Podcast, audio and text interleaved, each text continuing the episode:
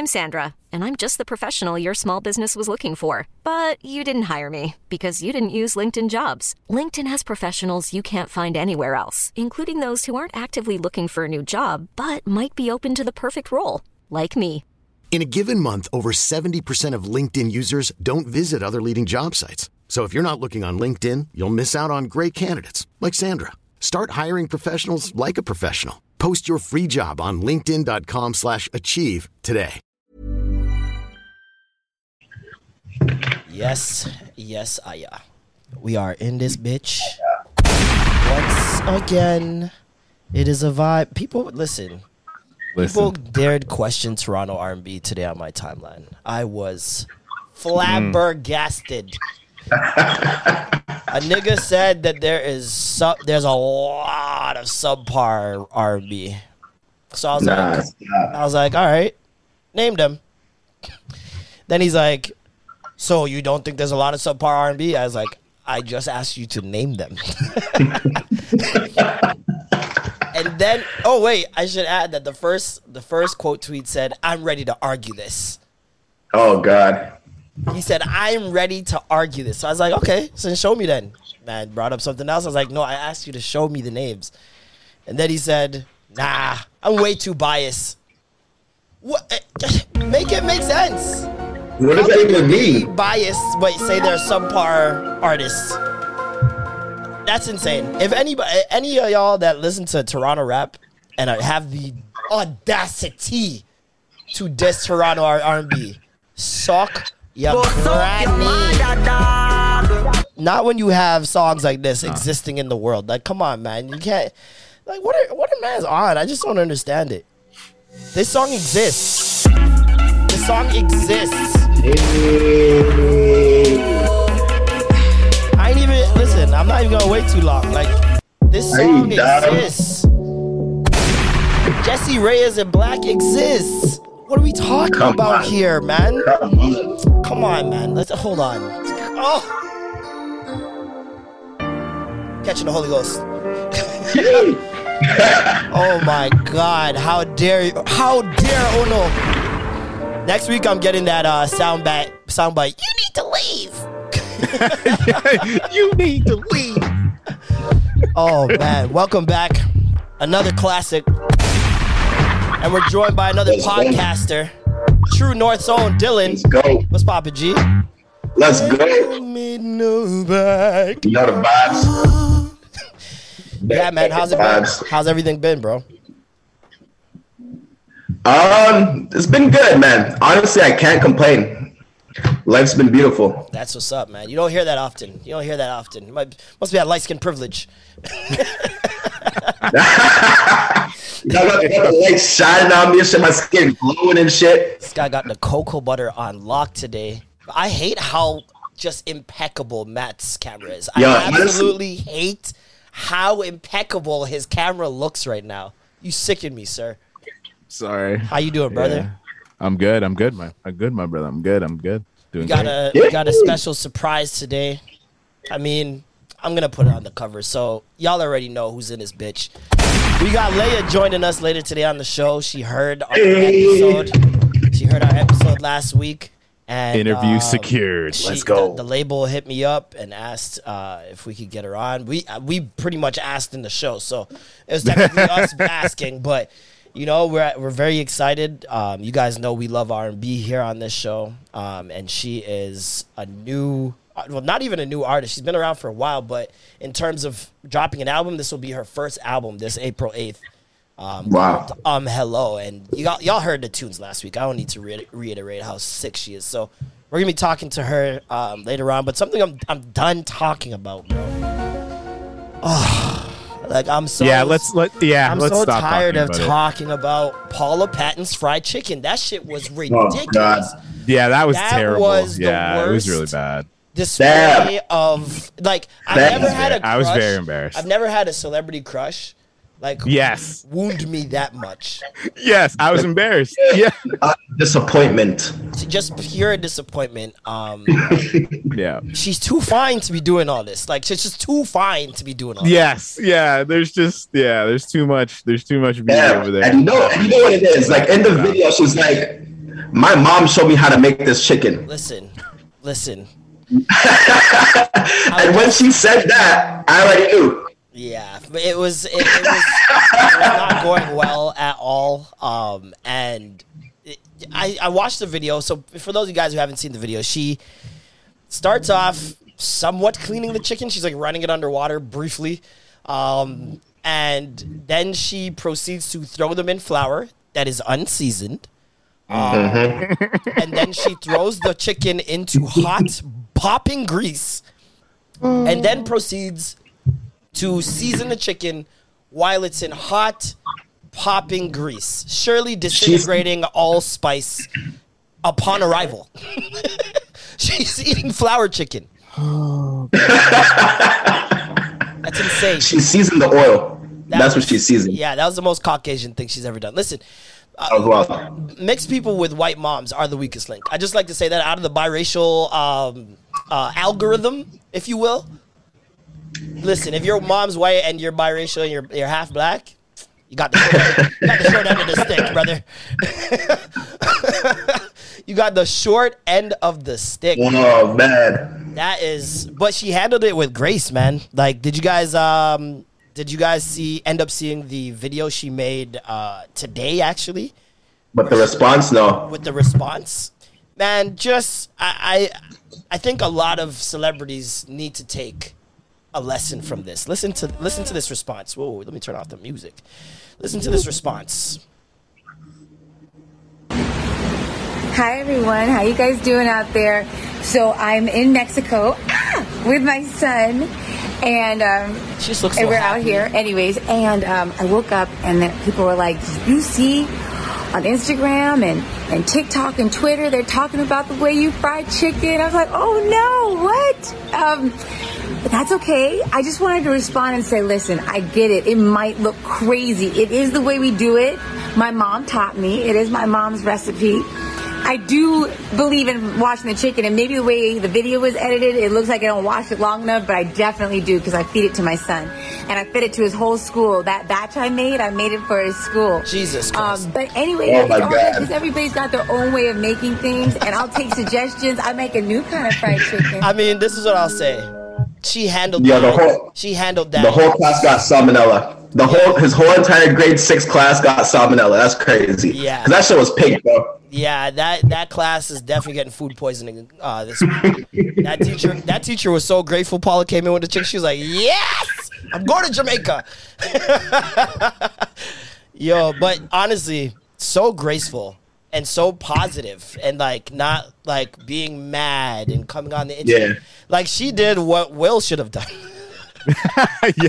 Take Yeah. that, Hey. take that Hey, shit man. in stride, my nigga. Like, th- we're talking about the whole internet coming at you for your cooking. Like, for me, I don't know about y'all. I would be very, very um, shocked, angry, sad, like a mix of all those three. Because I've been doing this wrong for so long. It's like the first time Yeah. I learned how to smoke weed properly. I was so angry at myself. It was two years.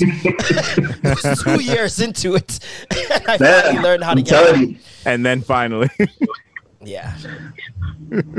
Crazy man. Um, she she, I mean, Pa- Robin Thicke's an idiot. Let's start there. Oh man. She's on. Poor, The, poor kid Robin, man. Yeah. That's my guy, yo. he's a hey, listen. Great singer. Love what you've Yes. done. Uh, but you dropped the fucking ball, my nigga. Like, goddamn. She she. Uh, I was telling my girl about this. I was like, she reminds me of Sierra. Just a natural, regal Yeah. beauty. Like, Vibe, energy, energy's right. Yeah, man. Yeah. Like you can't you can't phase me. You know what I mean? Like Yeah. she's like, I'm here in Mexico, ah! like screaming, she's smiling the whole time. And just like there's a lot of celebrities that if you kill them with kindness is so much better than you trying to stake your point. I, I, seen, Yeah. I seen Cardi B do that this week um, and, and completely dismantle her Twitter. She suspended it, said, fuck y'all. I hate all of you. You guys are idiots, blah, blah, blah. Because people are just getting, Yeah. at, just getting at her in her mentions about not saying she wasn't going to the Grammys. Have you, lo- have you guys lost the plot? Y'all got mad at someone for not attending the Grammys, like you, like she announced she was attending the Grammys. You know how weird that is. It's the internet. People are fucking weird, man. It's the stan culture, bro. The stan culture, like every time I think that something is has put a like a, a little halt in it, it just gets reignited by some bullshit, and it's always the top tier artists. I feel like all top tier artists should not have social media. What do you need it for? You don't need it. You are a top tier artist. You don't need the promo. You don't need the True. marketing, and you Cardi B definitely doesn't need to prove to us that she's a human being anymore. We've that ship has sailed. You know what I mean? Like this humanizing uh, the celebrities via social media only ends up backfiring. Yeah, that's true. It never goes the right way. No, that's true. That's true. But I feel like it's because like they're like us, right? So I've been on Twitter since like 2010. Mm-hmm. So I'm I'm addicted to Twitter. I can I can admit that. Mm. So I feel like because they've been on it for so long, it's kind of hard for them to get away from it. It's not part of their life now. True. You know what I mean? True, true. That's very. That's. I mean, it's for some of them though. They strictly only have it to do business stuff, right? Like it's not like a lot of them are posting just chill. Like aside from Doja Cat and Ari Lennox, I don't see celebrities just chilling on their live in their house clothes, just Yeah. you know, on a vibe for a couple hours with the fans. Like it's it's more so. Here's this project. Here's this outfit. Here was this celeb that I saw at a show. Like Yeah. it's it's very transactional and yes. i don't think you can sustain uh likability on social media if everything's just transactions One hundred percent. It feels forced. Like people like Wale should not be on on on any social media because it clearly affects him.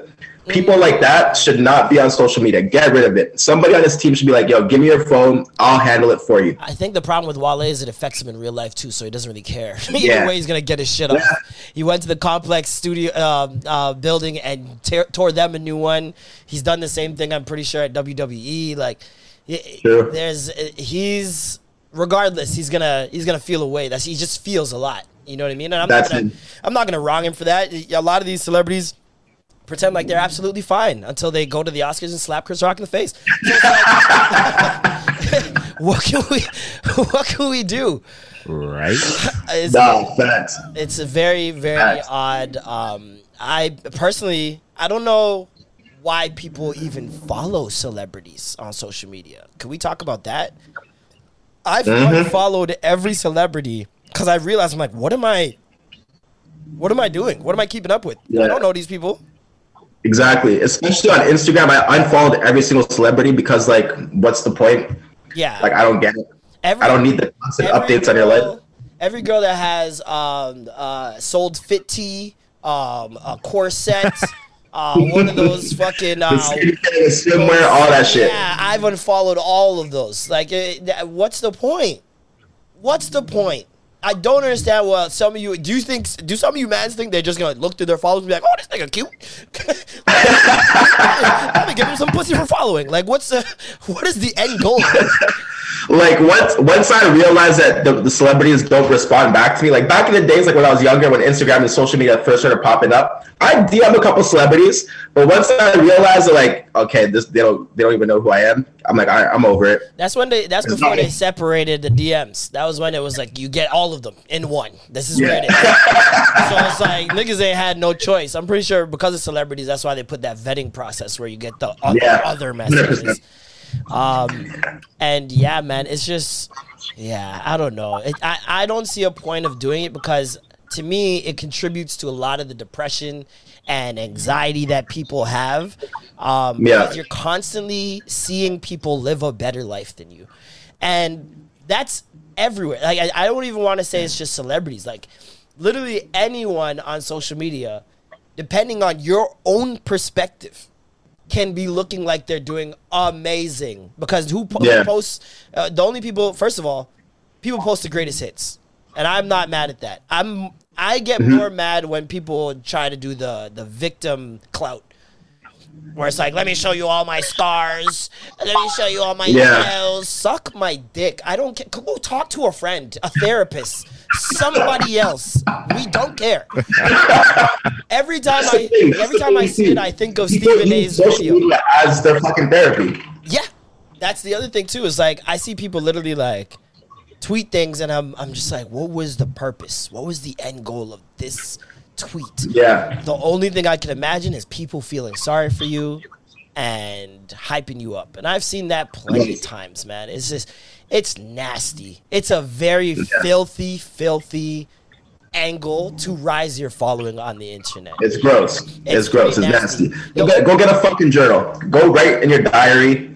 Put Q by your bedside table. Write in a journal. Yeah, it's the same shit. Yeah. Because nobody, nobody's responding to your shit anyways. You got 50 followers and you're tweeting about your life. Nobody, we don't, they don't care. We don't care. They don't. And it's like you have um you have people that will do that and expect a certain response. And to me, like I feel like the only people that can really get on the internet and complain on a daily is probably black women.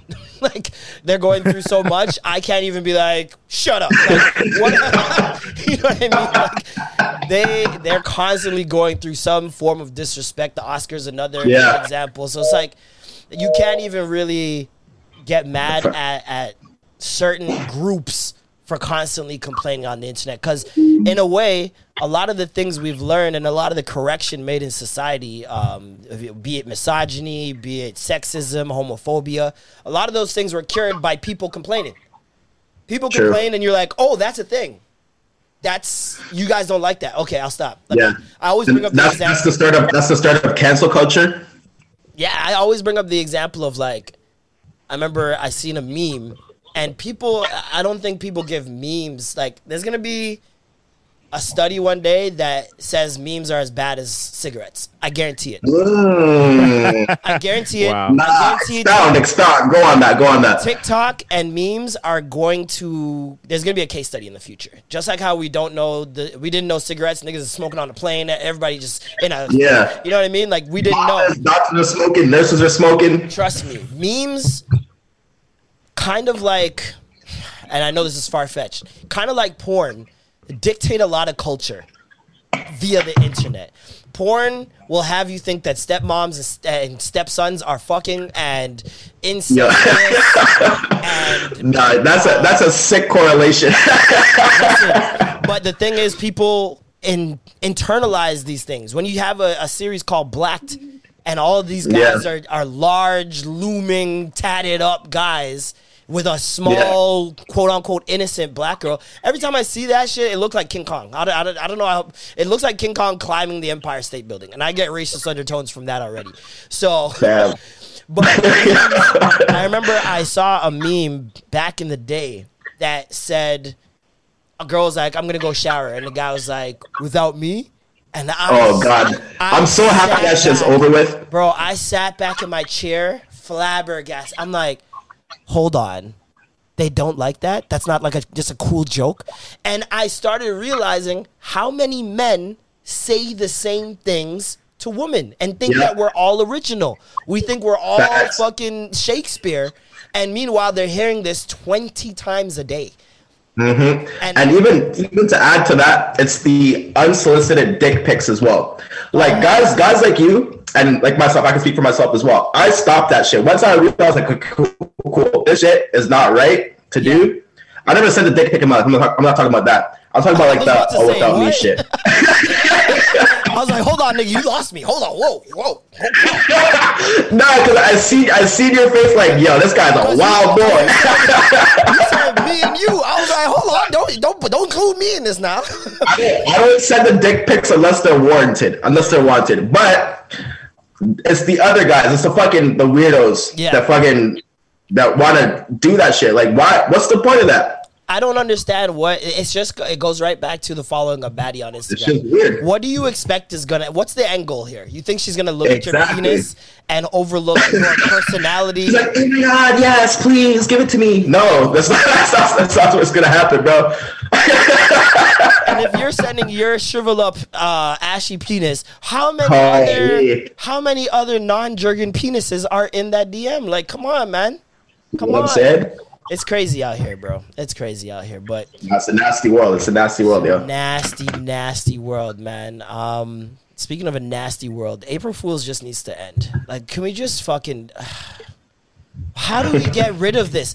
April Fools has never slapped. I want to go on record with saying that. I can't remember a single April Fool's. I can't remember a single April Fool's. I just leave it there. this is a Yeah. day that you're supposed Yeah. to get pranked or you're gonna see you're Yeah. gonna see a dope prank. I can't remember a single April first that made me go, "Oh, I'm gonna remember this forever." you guys just sound like idiots, man. Like this constant, and then it's April Fools is not what it was when you have the internet. April Fools Yeah. is every fucking day on the internet. do you like? Why do you guys think this is like? Is this a Christmas No, day one of hundred percent. But to be honest, like I didn't really see that many April Fools like jokes or pranks this year. To be honest, why? now that you bring it up, Do you know why? Because every day is April Fools, sir. yeah, You saw it. You just didn't know it was April Fools. Yeah, I'm telling you. you just saw another clickbaity headline. just another day on the internet. Just another day. Just another day, bro. Just another day. These niggas said, "Oh, Toronto, uh, Ontario, thinking about making it a four-day work week and blah blah." Y'all niggas done tweeted that on a random Wednesday before. I don't care. Yeah, facts. And you I heard that last month. Hold on. Blog TO thinks I'm I'm going to them for as a reliable source. what? Hey, shut up, Bob Tio, man. Sure. Um. And yo, honestly, Blog TO is white 6ixBuzz. That to me, that is a Yo, white yes, 6ixBuzz. That is uh, that's all I see when I look at it. Cause the constant there's this one girl, Lauren O'Neill, that constantly writes just the worst shit. Just the worst shit. And the joke is, I was her first article ever. Oh shit. She she was on Much Full Music VJ moment. Search. She was Much Music VJ Search, and she Yeah. had to make an article on each of us. And she was mad, cool, super chill, fresh, green in the game. And now Shorty's writing salacious headlines just to get clicks, um, downplaying race issues. Like it's just, I can't, I can't, I can't, I can't. Nah, man, we're not rolling. It's a, it's a hit or miss on Blog TO, and sixty percent of the time it's a miss. So. I'm just, I'm just there for the food reviews. To be honest, I'm trying to find the new food spots in Toronto. I want to. I this is the that's the other thing. I need to know who's doing the food review. Like I need to see you and how you live. I need to see how you're living, what your house. They got, they got that one brown, that one brown girl. What's her name? Azalea something, or she might be Oh, black. yeah, I don't know. Azalea's dope. That's the homie. Azalea's Yeah, I fuck- I amazing. fuck with her. Azalea is it Hart? I, I can't remember what her, her um. I don't know I if think it's even her so. start. I think so. I fuck with her. she's amazing. Um, we worked together. Hey, before Azalea. And yeah, she's really dope. Um, I think Deepa did Deepa work for Blog T- To as well. Deepa, the brown girl. Yeah, the brown girl that tastes food. She does a lot of ta- uh, food reviews stuff. I'm not sure. I don't know if her name's Deepa, but I'm pretty sure there's a brown girl Her that does it. So it might be her. Her name's definitely Deepa because I remember back in the day when I was single, I was like, I want to go deeper with Deepa, yo. Goodness. oh my god. Oh I was goodness. like, hey, yo. I remember I tweeted that to her. Yo, all oh, right. I was brazen. Shout out to Deepa. That was like when she first got on the scene like 2014, 15 or something like that. And I was just like, hey, yo. Yeah. There's a brown girl in the ring. Cha la la la la. I got amped. Yeah, shout out to the brown girls. Hey, Yeah. Um speaking of brown, Ethiopia. I wish Mucho was here again. Cause wait, Ethiopia? Ethiopia. Nah. You, Let's did you see the videos that are on, on Twitter right now? Yeah. About how Yes, Ethiopia is in a whole different time right now? These They're like guys seven years behind. are in 2015 currently. The reason being, actually, you know what? I'll let her explain it. She, she, uh, the, I don't, I don't want to ruin it. This girl explained it perfectly, and I was, I was in. Sh- I, I don't know how I've never heard of this. That was my thing. Um, right. That shit But what else blew is my mind. interesting about Ethiopia? That was the only African country to not get colonized by white people. They don't follow the Gregorian calendar. Ethiopia. And I thought about this because my cousin had sent me a video that I'll link. But Ethiopia is behind like seven years. You know what I'm saying? They have their they have their own time zone. They have their own date. And I didn't know this until my um, Ethiopian family friend turned auntie told me that. And I was like, whoa, that's mad weird, but okay. But what's interesting is the fact that Ethiopia is in a completely different time. But what else is interesting about Ethiopia? that was the only African country to not get colonized by white people.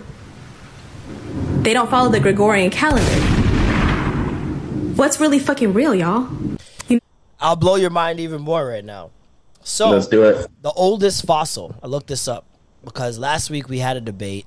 Mucho is trying to tell me that the Cold War was easily the one time in the world that we, in a snap of a finger, humanity could have gotten erased. And I'm like, eh, not true.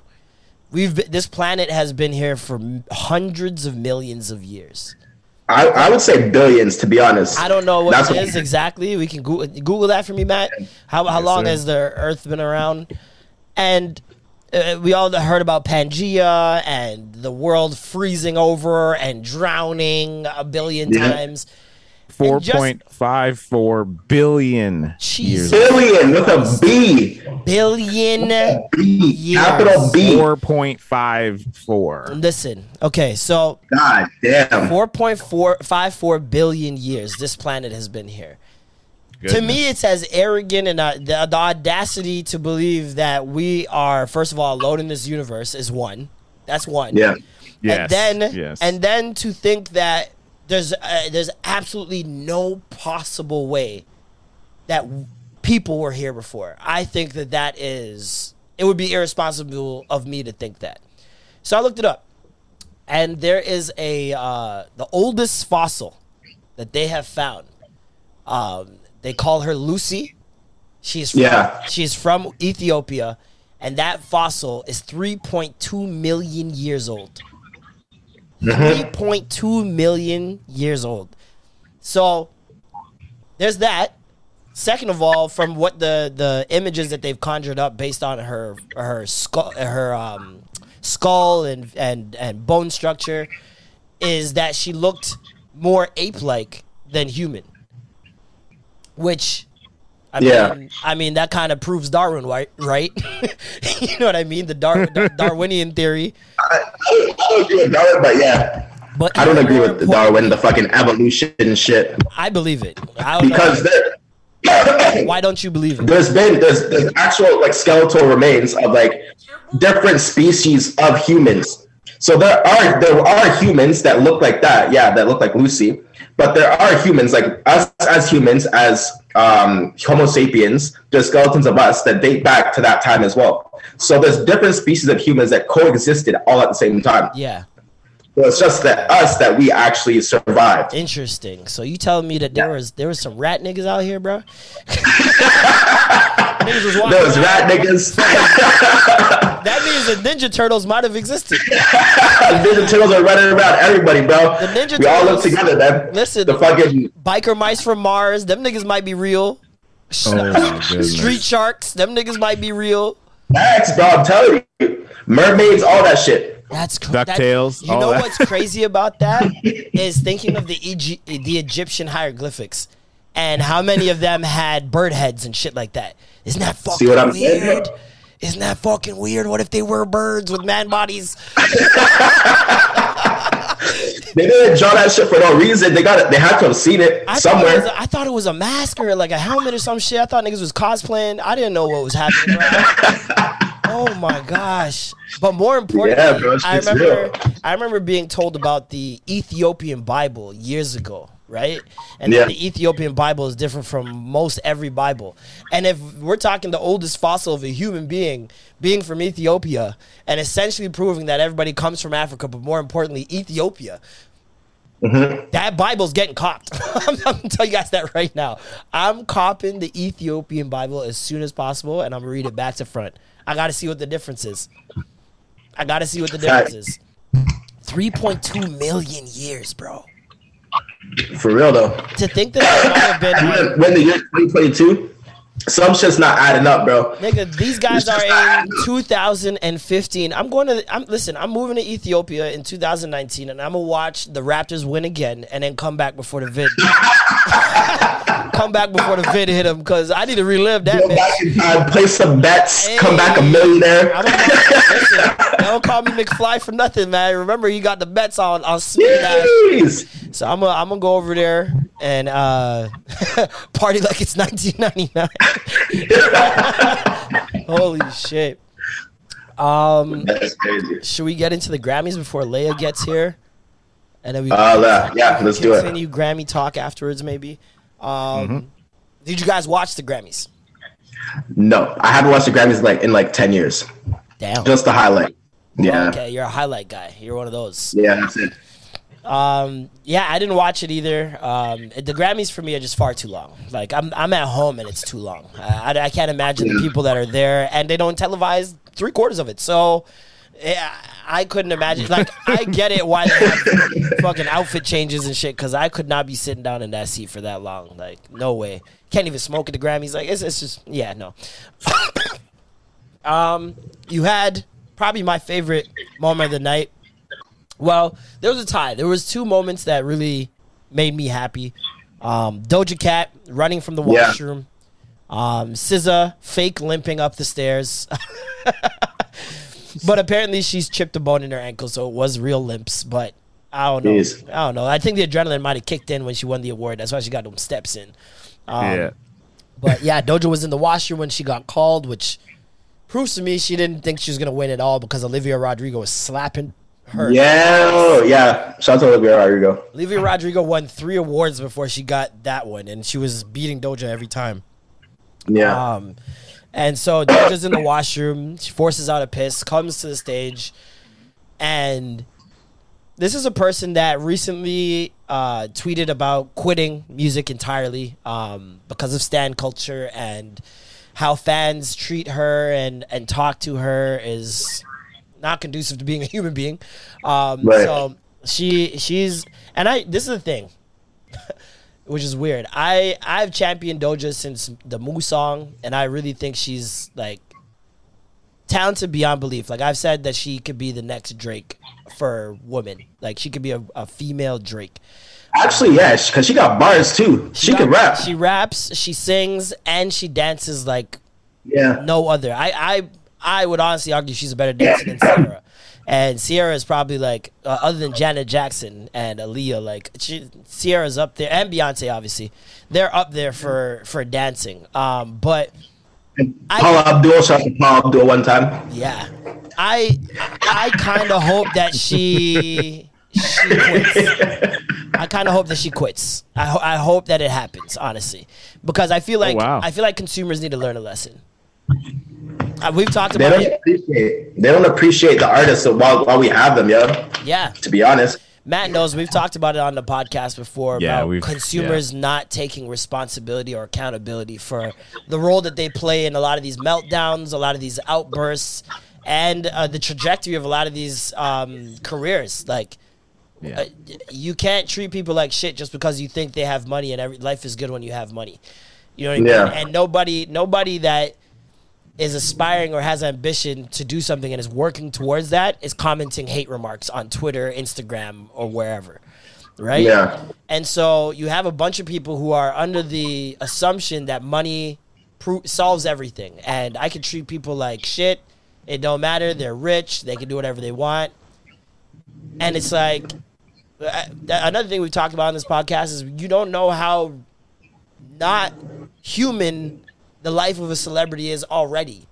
For the for then you to It's not normal. That shit is not natural. Not to have the spotlight on you 24 7. There's paparazzi as soon as you leave your condo, leave your building, leave the hotel. They're already standing downstairs. Yep. There's fans standing there. Everywhere you turn, like you can't, I can, you can't not live with it with anxiety Yeah. because like anywhere you go, there's just people following you. That shit is crazy. That shit is not natural. Listen, I do stand up comedy, and going on stage uh, induces some anxiety right before I get on. or back in the day when I was first starting out, it's like all day crippling anxiety. I couldn't think of anything else, even though I tried. Couldn't eat, couldn't do anything. Yeah. Like go over the set in my head a million times. I thought I was going crazy, and I can't imagine having to experience that just tweeting, just posting something on Instagram. Just living, going to the grocery store, just doing regular shit. you remember when Cardi first um, blew up, blew up, and we Yeah. already seen her in her bummiest state. This is before she even fixed her teeth. Like she was always like on Instagram with no makeup, hair wrapped, Yeah. all that shit. And yet, when she blew up, people acted like it was weird that she's going to the store normal, like she has been the entire time. Exactly. The projection that consumers have is asinine. It's it's actually like it's so ridiculous. And the, the sad part is they never a lot of them will never ever get to experience it and so you can never relate ever. It's like when I go to a, a Yeah. retail store, I fold everything that I touch cuz I've worked retail. I know what that's Mm-hmm. like. I know the woes, I know how miserable it is. I know you don't want to be there doing this. So why am I making your job that much harder? Same thing with with waiters or people working kitchen staff. Like Yeah. I'm never rude to those people because I know Grocery how much they got to yeah. fucking deal with already, and majority of them don't Yeah. want to be there. Whose Yeah. whose Exactly. dream is it to serve people? Not Or even mine. at Tim Hortons, like you're yelling at a 16 year old kid in high school. it's their first fucking job. Yeah. And here comes fucking Aunt Karen coming through screaming at this kid. exactly. Like, relax. We all we're all humans living, coexisting in the same life at the same time. Have some fucking empathy. It's it's That's it. It's pretty sickening, especially when you talk about people who don't have a following at all and nobody knows who they are and their pictures are never them. Those people are so emboldened and so empowered to say anything because they'll feel Yeah. like they they'll never get caught. and I feel like that at the very least, if we're doing blue checks and all this shit, the the verification process needs to be either quicker or a requirement to get onto social media. I should be able to know who is talking to me because if I Yeah. know who's talking to me, that clears up a lot of this shit. People will not be able to get away with half the shit that they say if people can see them and know that it's them, right? Yeah. Yeah. And so I, I feel I feel for them. Like I'm, I'm always I, I don't want to say on the side of the celebrity, but I feel for them in terms of like they didn't sign up for this. They wanted to create. They're artists just like the rest of us. They wanted to create. They're talented, more talented than most of us, and Yeah. so they get to another level. And they should not be punished for achieving the life that you wanted. you know what I Yeah. mean? Like that's not their fault that you aren't putting in the work, that you aren't stepping up to whatever the case may be, or that you are in a position that you can't get out of. That's not their fault either. You know what I mean? Facts. So it's it's very disheartening. Um, you've seen it with the SZA thing. Uh, she's limping and has crutches, and everybody's just making fun of her, saying she's lying.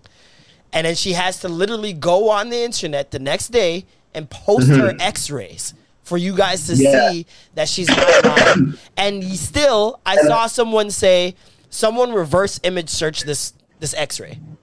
I saw No. someone, I saw someone tweet, someone reverse image this this X-ray so that we know it's a real X-ray.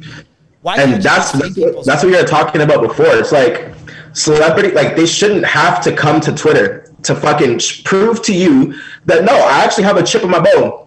I shouldn't. As a celebrity, I don't. I don't owe you that. Yeah. What I owe you is the art, the music, and that's it. Everything else is extra. Exactly. I don't have to do this shit. Exactly. And we have an artist that's going to be joining us right now. Hey, We got Leia Face in the building. Leia has arrived, ladies and gentlemen. She's connecting her audio. She's connecting her audio. There we go. She's in this go. bitch. Let's go. let's go. What's going on, Leia? Welcome to the Extra Gravy Show. We're so happy to have you. Um, how you been? I've been amazing, like super amazing, and I'm so happy to be here with you and like talk to you guys. Yeah, man. Um, uh, you know, last week we gushed over you. I'm sure you heard it. Um, Yeah. I, I, we all, everybody in here, we all are just extreme lovers of R&B. Our fan base, especially, we all love R&B. I don't really listen to that much rap because I'm just there's just so much good R&B out these days, especially. Um, Yeah. that is really it's, it's tough to fit in some rap, to be honest. Um, I I stumbled on Crazy Down um, on the timeline. Somebody just posted it, and I love the the artwork. So I'm like, okay, let me see what Shorty hitting for. And um, I was uh, me and my girl were sitting in bed, and we sat up. We, we sat up in bed like, hold on, wait a second, wait, uh, hold on, and that was just the beat. we Yeah. didn't hear you yet. The first the first thirty seconds, I was like, okay, what's she about to get into right? That's, this Oh. already sounds crazy. Like, what's about to happen? Yeah, there, like that first thirty seconds felt like foreplay. Honestly, it was it was such a lead in, and then your voice just cuts through. Um, You have such a, a unique '90s essence to you that I really enjoy. Um, I feel like the '90s were a great time, obviously for R&B. They call it the golden era. Um, Yeah. How do you feel about people comparing you to to '90s singers and Aaliyah, of course? Which, by no co- I don't know if it's coincidence that your name backwards Aaliyah, but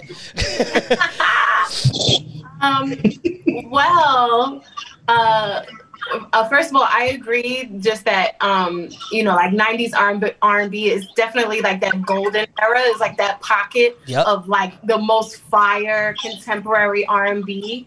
Um, in my opinion, Yep. so um, and to be really honest and transparent, I don't really listen to a lot of current music. Mm. Um, I listen to like all throwbacks, so I'm always listening to '90s, even like '80s and '70s, like funk um, and stuff like that. Like I'm, I'm like old. I'm, I'm like in spirit. Like I'm like an old head. Like I love like that, just that approach and and that vibe of R and B. So it's like kind of it. it- Without trying, it, it just bleeds out of me because it's Yeah. like all my diet is like my music diet is just that kind of stuff. So yeah, Yeah.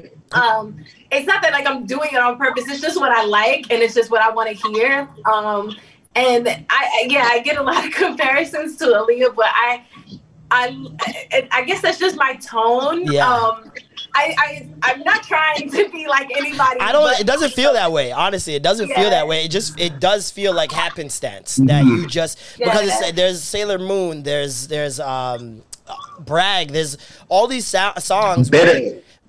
bitter was whew, a heater. Like Bitter fire. these That's my shit right now. all these Thank songs you. have, have that 90s essence to them without like the beat trying to be 90s or even what you're saying subject matter i feel like you have stumbled into a pocket where you accidentally have modernized 90s r&b That's the one. It almost almost feels nostalgic. It's like when when we hear you because nobody is doing that kind of music to that sort of level. Mm-hmm. It almost reminds us of that time, that era. We're not specifically saying that oh she sounds like Aaliyah. it's like oh it's like almost like a reminder. It's like whoa people can actually sound like that. yeah Yeah, I I I I, I also make it a point um, when I'm writing songs because I, I write everything. So like everything you've ever heard of me, like I've written. And when I'm writing songs, I really make a point to not approach subject matter the same way everybody else is. Like everyone else is so vulgar, and I love that that that old school approach where you could have like a song about getting down, getting dirty, Yeah. without directly saying too much Yep. and kind of leaving a lot to the imagination. I just love to do that, like lyrically. Yeah. So that's like an another thing I do get like a, a lot of. They're like, oh, it's like it's like the, the old school songs. You know, you would talk about making love, but like you know, you kept it cute. yeah th- So th- there's I, I a like that there's a I would say that there's a, a class of of artists that capture that nostalgic sound without trying to be that. Like I would say Ari mm-hmm. Lennox is a great example. Right. Um, I would say Brent Faiyaz is an incredible example. That guy, he Yeah. sounds like he sounds like he should be in 112. Like every time I hear Yeah. him, you know what I mean? I feel like this nigga should be in 112 or Jodeci or something. Like he's just got that sound to him. And like you said, it's a lot of what you digest. I seen someone saying the other day that 2000s R&B is better than 90s R&B. Where do you fall on that? It depends on what part of the 2000s we're talking about. Like we Yeah. talking about early, you know, 99 and 2000. You know, like that was a good pocket as well. Yeah. Um, I think like the you know the further we get into the 2000s, we you know R&B kind of like took a backseat. It kind of like Yeah. almost disappeared. Yeah, yeah. for a Yeah. while. It became like club music and just hip hop and you know a lot of like dance, like you know I call it boots and pants, like boots and pants and boots. it was a lot of like club joints Yeah. and, and stuff like that. And then if it was R and B, it was like all like quiet storm. Like Yeah. it's very you know, it's soulful and stuff, but it's still very it's slow, real mid. You, you put it on before you go to bed, Yeah. make you're sad, want to your wrist. I would you know, I like the R and B that you know, it's a bop. Like you know, you Yeah. can play it in the clubs and you can move to it, like some J, you know, jagged edge or something. yeah, You know? that's that's Yeah. that's bitter to me. Bitter is like that that vibe, like that pocket, Yeah. and it's like I feel like you raise a great point. It is depending on where in the 2000s you're talking about because between 2000, I would say nine to like 15. Uh, niggas were just trying There's to nothing. niggas was trying to fit in. You got it's- oh oh girl, it's your birthday. Like that is uh, Yeah. all that. It was, a, it was a weird era for R and B during that time. They were trying to Yeah. be hip hop. They were trying to infuse hip hop to get onto the charts. And when you're trying to chart and not trying to create just a solid R&B project, I feel like that's where a lot of artists fell off in, in those couple of years. And then once 2015 hit, I remember Miguel, Frank Ocean, all these guys just Yeah. came out of nowhere and kind of revived that feeling of Yeah. this just Is it the feeling? it's a feeling. You know what I mean? a like it's feeling. it's not it's not a, a talent thing. It's not a the, the beat thing. It's it's just a feeling that you get. And uh, Daniel Caesar, uh, Kali Uchis, the list goes on of all these different artists that have done that. Um, Yeah. And you have been making music for a while. This isn't like your first project. You've been doing music for a minute.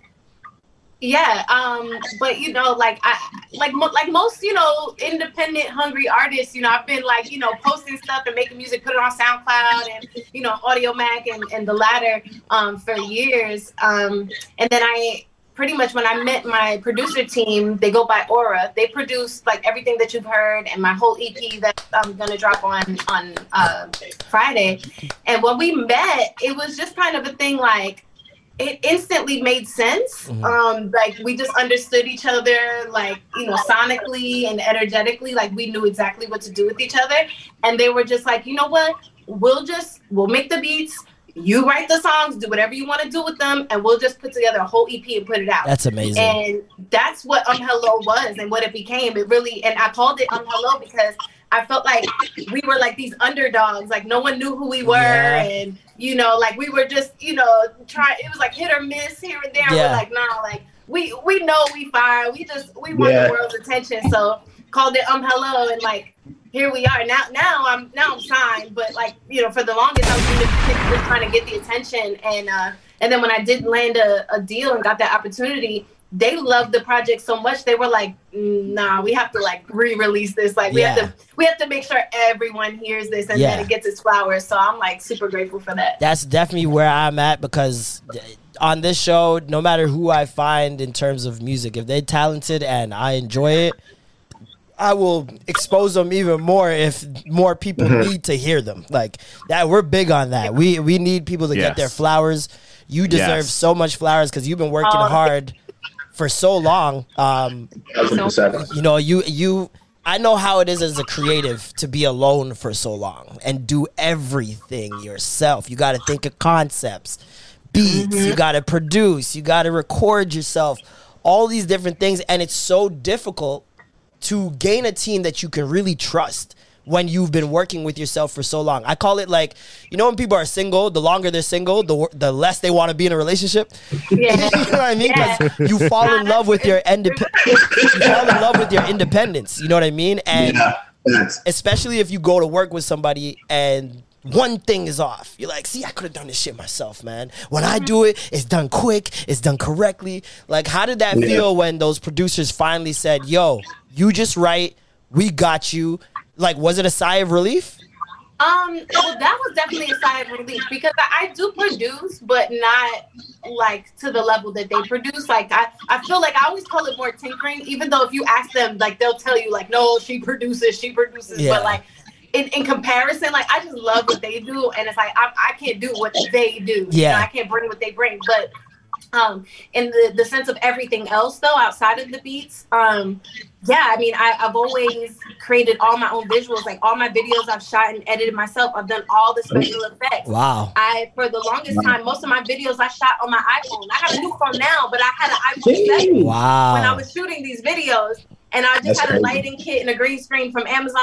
I love and, it. I love it. You know, I was just like making it work, and I understood Photoshop and everything else. I learned, you know, on YouTube. I, I record myself. I mix myself in my bedroom. That's the way it has to Um, be, man. I love that. Yeah, and it, it's it's a it's a bit of a learning experience now. Like now that I have like a whole building and staff, Yeah. and, and and you know, and, and people to help with these things and try to like figure out, like, okay, do I trust you to do that? Like, or should I still Yeah. you know, certain things?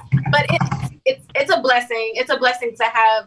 You know, and I call them artists, not just like videographers Yeah. or you know this and that like e- everyone provides some sort of like artistic uh contribution so Yeah. uh, i'm i'm really excited uh with like working with new people and helping bring like my visions to life like i'm glad i laid a foundation Yeah. for them to kind of see like aesthetically like where i'm going what i've been doing so now they can kind of take that and like we can just make it bigger Can we talk about aesthetics and visuals with you, please? Because yeah you are super unique. Like I, I remember the first time we went on, I went to your Instagram page right after that. I listened to the song, just because I I like to see. I hear the music, but I need more than that to believe in an artist. I need to see that they have some direction, they have a theme, they have some sort of creative endeavor that they're work they're they're putting this all together for. It's not just a Lucy and uh, I post my food on my on my page and you know what I mean. Like you, I went to your page and I'm like, oh yeah,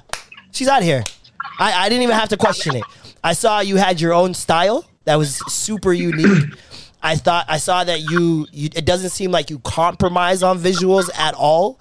You if it's if it's what you want to see, it looks like it's entirely your vision. Sa- Sailor Moon, for example, uh, that visual that you get on Spotify in the background, that video that plays. I was like, this is so fucking unique. Like, I love. First of all, love Sailor Moon. Big fan. Big fucking fan. Um, although Mars was my baddie, I'm not gonna lie. Mars, Mars had Mars. Mars, Mars was uh, Mars was crack. yeah Yeah. Um, but Sailor Moon, man, like once again, a, a, a very dope reference. But the way you brought that concept together through the words, like changing form, and I'm I'm here like I'm picturing Sailor Moon literally transforming into the suit. And I'm like, this is incredible. And then you see you pop up yeah. fighting. That shit is so fire. moonlight. Like I'm like, oh shit. Like she gets it. She gets it. And I think what you said before about, you know, you don't really listen to anybody else or really take in anybody else. I think that's helping your vision be as authentic as humanly possible. Why did you choose to mm-hmm. do that? Well, I mean, for a lot of that reason, there, it's not like there aren't artists that I'm interested in or that like I'm kind of fans of in my heart, but I really don't watch them too closely or listen to a lot of their stuff because I don't want to be influenced Yes. by them because I, I Yeah. see them as peers. You know, Yeah. I see them as like you know my, my, my peers, and and I always just want to make sure that whatever it is that I'm bringing is purely from me and inspirations outside of just my fellow artists. Yeah. Um, because there, you know, there's a lot of them that I like, but you know, hey, if we end up coming up with something that's a little parallel, then you know, I, I can only you know uh, uh, blame that on the stars. You know, it has nothing to do because I'm watching them too close. Um, Yeah. And I, I guess I also have just that complex of like always wanting to be different. Like I just don't want to do anything that anybody's doing. Like I just want to do everything Yeah. different. That's what's up. That's that's how you create a lane for yourself, and that's how you end up standing out and creating a, a mm. fan base. Because we have enough of regurgitated brands, regurgitated music, regurgitated videos. We don't need that, especially in the R and B world. Like Exactly. in, in I- R. I- go ahead. Sorry, I kind of that's what kind of wanted me like I want to ask about the Fivio track, the Fivio Foreign track, because Fivio Foreign is known to be the the face of drill music, right? Yeah. But on this track, you kind of brought him into your world and try to kind of made him flow on a different beat pattern, different flow, and everything like that. So I kind of wanted to ask, like, what was like the process? Like, how how did you guys come to work together on that track? So funny story. Um, the song and the video was already done. Um, and this was before I was signed. Actually, kind of like just before I was signed. Uh, it was already done. It was already finished. And then I um, my my manager, my management team, uh, they're actually like good friends with him, and they just happened to kind of be kicking it, and they played the video for him, you know, just you know, just to play it. Yeah. And it got stuck in his head, and then he kept just like walking around just saying, It's like, fire. He was just I don't like, blame him. you know, and then he kind of came to and was like, you know what, I want to get on this. Like, so it was like an organic thing. Like, I never asked Yeah. him to get on the record. Yeah. Um, he just genuinely like was vibing to it. I was like, yo, like I wanna, I wanna be a part of this. And um, you know, so so we got him on the record, you know, and of course, you know, the, the labels they they you know they they encourage me, you know, working with other artists, Yeah. and other things. So this was just kind of like a perfect timing sort of thing. Mhm. And um, but it was funny because all the because now I had to basically insert him into the video that I had already made. And originally it was just me, Yeah. a prom queen by myself, and like you know a couple other shots. Yeah. But um, uh, but now I had to put him into it, and I had shot everything in like my teeny tiny New York apartment, and um, like it, it, it was. I mean, it's literally tight like like this, and and I was shooting with my iPhone still. And Yeah. here he is, like we had him, we got him to like come to my apartment. He's got like the security guard and he's got like and everything. And like and then I have to like stick him in this tiny closet of a room, Wow. like these lights, and then like have him perform to my phone. And like I could tell he's kind of like, what the hell is this? but um, but he was very kind and he very understanding and he worked very well with me. Um, I think that's a testament to your to your gift, though, man. I, I, I like the fact that it's got stuck into his head to the point where he's like, I got to get on this. Like I don't, Yeah. even, I don't even care. And then he shows up. He could have easily left and be like, ah, you know what I mean? This isn't really my vibe. We could we could just do it a different way. Like, and then and then to see how the video came out, like, mm-hmm. just perfect. You wouldn't even. I don't. I think people would think there's a budget behind this, like a huge budget, for no reason at yeah, all. Yeah, no, no. I literally, like, I literally just worked on my phone and whatever kind of graphics or images that I could make. That's so Photoshop, crazy. I just did it. Like, I went to the beauty supply store, did my own hair, you know, got Jeez. pieces, I love my it. own makeup, and you know, I That's really got my amazing. own little everything off of you know wherever I could find it, and you know, I I, I borrowed like the, the the trophies from like a friend who had played a bunch of sports in school. I was like, can I just borrow your trophies for this shot? I like And, that. you know, literally just like my favorite thing to say is make it work. And that's just all that Yeah. I've been doing this whole time is like just taking whatever it is that I have and making it work. And Yeah. I have a lot of fun like creating my costumes and my looks, even for bitter, like the little big lemon uh, hat thing. Yup. Like I made that whole thing. I made the paper lashes. I did I dressed my friend up like so we could like play like, you know, like Oh my characters. gosh. Like, it was a lot of fun. Yeah, that's the thing. It's like you have a, I would say like a a YouTuber quality to you, where like you're not just thinking about the song. You're thinking about what accompanies this song and and ties Yeah. and ties it all together. Like even just the bitter with the lemons. Like I don't know how many people wouldn't make that connection almost immediately. You know what I Right. mean? Like it's it's such a and then when you me- mix that with the visuals, it's like it's so good, man. Like I'm I'm so happy for you. I feel like you're gonna be in this shit for a long time. Is there any artist that you do want to work with? Um, yeah, there's a lot. I really want to work with Tia Corine. I don't know if you're familiar with her, Tia Corine. but uh, uh, she's like really, really dope. She's a rapper, but she's got like this whole different vibe and flow going on, you know, from like most of the the female rappers right now. And um, like big time, like who I really want to work with, like dream features. Like I would Mm. love to work with Tyler the Creator. okay. Ooh, I can see that. 100%. I can so I can see see that. I can Yeah. so I can see definitely that. see that. The visuals, everything, I could definitely see it. Yeah. One, one person I can see working with too, and they're from Toronto, would be Northside Benji. You and Northside Okay. Benji would be a fire collaboration. If you haven't heard of him, check him out. I guarantee you, like that should be crazy. He he he paid gonna have to he do my paid him before. He paid him before to plug that. So don't even don't even worry about it. Snoops, I'm have to do it. Right up here. The Tia Corine girl, I feel like you and her make so much sense based on even just based on visuals alone. Like she is very grassroots with the visuals, but super creative at the same time. Like you guys don't let a lack of budget, a lack of even just support, just just genuine support stop you. Like that make it work shit is I, I love that. I constantly get people who aspire to do like YouTube or music or whatever. And they're just in your DMs asking everything that they can find out their damn self. And Yeah. the, and the mm. thing is, people don't understand the the the gift it is to empower yourself by doing everything. You if if anything ever fa- fails or or falters, you can just do it yourself.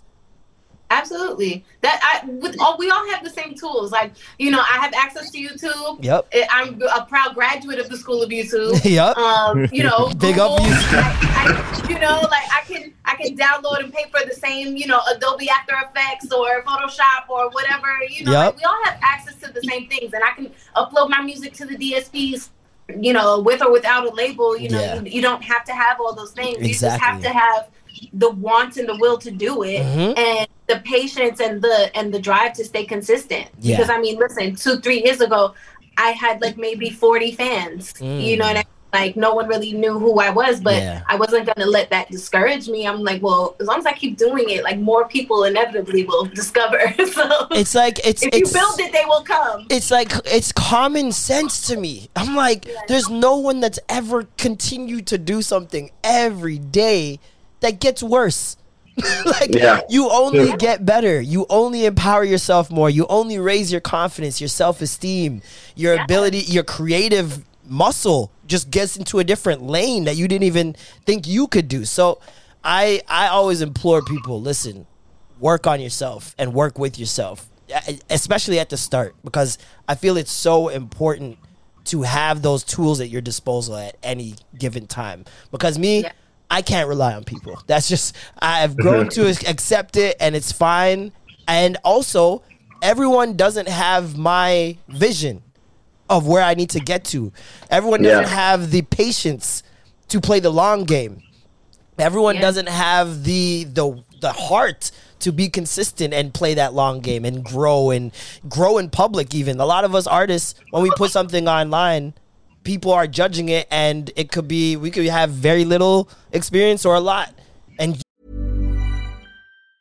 Hi, I'm Daniel, founder of Pretty Litter. Did you know cats tend to hide symptoms of sickness and pain? I learned this the hard way after losing my cat, Gingy. So I created Pretty Litter, a health monitoring litter that helps detect early signs of illness by changing colors, saving you money and potentially your cat's life. Pretty Litter is veterinarian developed, and it's the easiest way to keep tabs on your fur baby's health right at home. Go to prettylitter.com and use code ACAST for 20% off your first order and a free cat toy. Terms and conditions apply. See site for details. I'm Sandra, and I'm just the professional your small business was looking for. But you didn't hire me because you didn't use LinkedIn jobs. LinkedIn has professionals you can't find anywhere else, including those who aren't actively looking for a new job but might be open to the perfect role, like me. In a given month, over 70% of LinkedIn users don't visit other leading job sites. So if you're not looking on LinkedIn, you'll miss out on great candidates like Sandra. Start hiring professionals like a professional. Post your free job on linkedin.com/achieve today. You're learning regardless just by putting it out there. Um, Yeah. Who was the first person that turned to you and said, "Whoa, you got a voice"? Like, what was that? Um, well, to be honest, I've been singing for like my whole life. Like, and when I mean my whole life, I mean my whole life. Like when I was a toddler, I would grab things. It looked like a microphone. Uh, if, it, if it was a step up from the rest of everybody else, it was a stage. Nice. Like anything that I could possibly do. Like my my pops got you know like uh, vocal recordings of me when I was a wee little child of me singing my heart, you know, my heart out, or singing to my dolls or whatever it was. So it, there was never like a moment where it was like, wow, actually you can sing. It was kind of like also my my family. Uh, they, they sing a lot. We would during holidays we'll get around some kind of piano or keyboard or something Nice. and sing like carols and shit. Nice. So you know my my whole just experience growing up it was kind of a natural thing and it was more of a i kind of thought everyone did it and then as growing up then it was like oh like you do that really nice and it's like okay like you know like yeah that's what i that's what i like to do Like, Nice. you know but um but it was always just something that i've always done and something that i always knew i wanted to do like there was never anything else that i wanted to do with myself That's what's up, man. I love that. I, I, you're based in New York. Yes, I'm from Staten Island. Okay, that's what's Staten Island, New York. the other borough. the other borough, other borough. the one with the carnival. Yeah. Um, yeah, I know. I, wait, no, I think I'm think I'm thinking of Coney Island. I think I'm thinking about Coney Island. Okay, thinking of Coney Island, it's okay, but we're right across the water. Staten Okay. Island, Wu Tang. Oh, Wu-Tang Wu-Tang. There we go. There you go. Yes. For yes. some reason, my mind Shaolin went. Islands. My mind went Stephon Shaolin, Marbury for some reason. I don't know why. Um, but does that? Do you find that that helps being in such, first of all, a multicultural city, and um, how has that influenced your work? Um, it, it's, I mean, it's influenced me as a person and my music incredibly because it's such a melting pot here. We have everything and everyone from everywhere here. Yeah. Um, so it's it's always been like a you know a big world experience. Every time like I would leave New York, like I always be sucked back in because I, there's no place like it. Yeah. Um, but it's definitely influenced like my drive and and and my my want to kind of make a stamp and and create a, a, a name for myself because like Staten Island is the forgotten borough. Everybody from New York Yeah. stay throwing us shade. Yep. Stay talking about like we don't we ain't New York. Meanwhile, I know I pay that New York City tax and it's expensive. Okay. Um, but yeah, I, I think it's like this underdog energy. Like uh, I'm part of the five boroughs, but everybody look at you like you're not. Yeah. And it's it's very much like you know I relate. You know, to the Killer Bees and how they always felt like this, like they had to bum rush the stage, you know, to be heard. They kind of had to take it and was like, "No, you're gonna listen to me. You're gonna respect me." Yeah. And that's Yeah. very, it's very much the same thing even today. So, um, even though I'm an R&B singer, I do kind of carry like that weight on my back. Like, oh no, I'm gonna prove to you that I'm fire. Like, I'm, gonna make you understand. So we're gonna So see you. that's a lot of that. We're gonna see you storm the stage and, and slap Chris Rock eventually. That's, that's always that's something to look forward to. Staten Island stand up. Hey, let's go. that's amazing. Um, album drops April eighth. Perfect title. EP. Oh, EP. It's an EP. EP. Okay. Just, just I'm not gonna say that it appetite. don't sound like an album, but it's an EP though. They all the It's like same to they- me, just different lengths. That's all. Yeah, yeah, yeah. you know what I mean? Um, but w- how many more extra tracks aside from the singles that we have already can we expect? let's see. There are there's like eleven. So we got like about an, another eight songs. Okay, so eleven it's a songs. hefty EP. It's a hefty EP. Listen, we are not complaining. we are not complaining. It's a, I'm here for it. I'm sold. Outside of the, the the ones that the four that you already are familiar with, Mhm. um, yeah, there's gonna be like about eight other songs, and I all I'm gonna say is all you gotta do is start it from the top and just ride, Ride with it it, through. straight through. It's a ride, and I've set it up that way. Okay, so you got to listen least- to it properly. At least the first time, you know. Yeah. Then once you found your favorites, your little pockets you want to go back Yup. and forth from, by all means. But at least on the first listen, trust me, you'll appreciate it just listening to it straight through. It's really a ride. It's I a love fun it. ride. I love it. I can't wait. Got the perfect title for someone that's been slept on. Um, hello. you Yeah. know what I mean? I fucks with it. Um, I wish you nothing but the best, man. Like you are so talented beyond belief. I I, I see great things in your future, uh, and I hope a lot of people wake up and and, and hear what you've got to say because 100%. you are you are definitely a problem in this industry right now. So thank you so much for joining us. I really appreciate you giving us some time. I know you got a crazy week probably. Yeah, Um, I'm literally at one of my listening parties right now. So Oh, I'm like, shit. I'm at the I'm at the Bel Air office studios. Okay. talk I'm your shit. room. That's why I look like I'm in church. Talk your shit. you know. But yeah, I know they're like, you know, as soon as I get off the phone with you guys, I'm gonna go like play the EP for you know some people, for some folks. I'm flying in. I'm flying in. Thank you so much. Um, have a blessed you. week. We can't wait till the album drops April 8th. Um, hello. Big up yourself. Leia in the building. Thank you so much.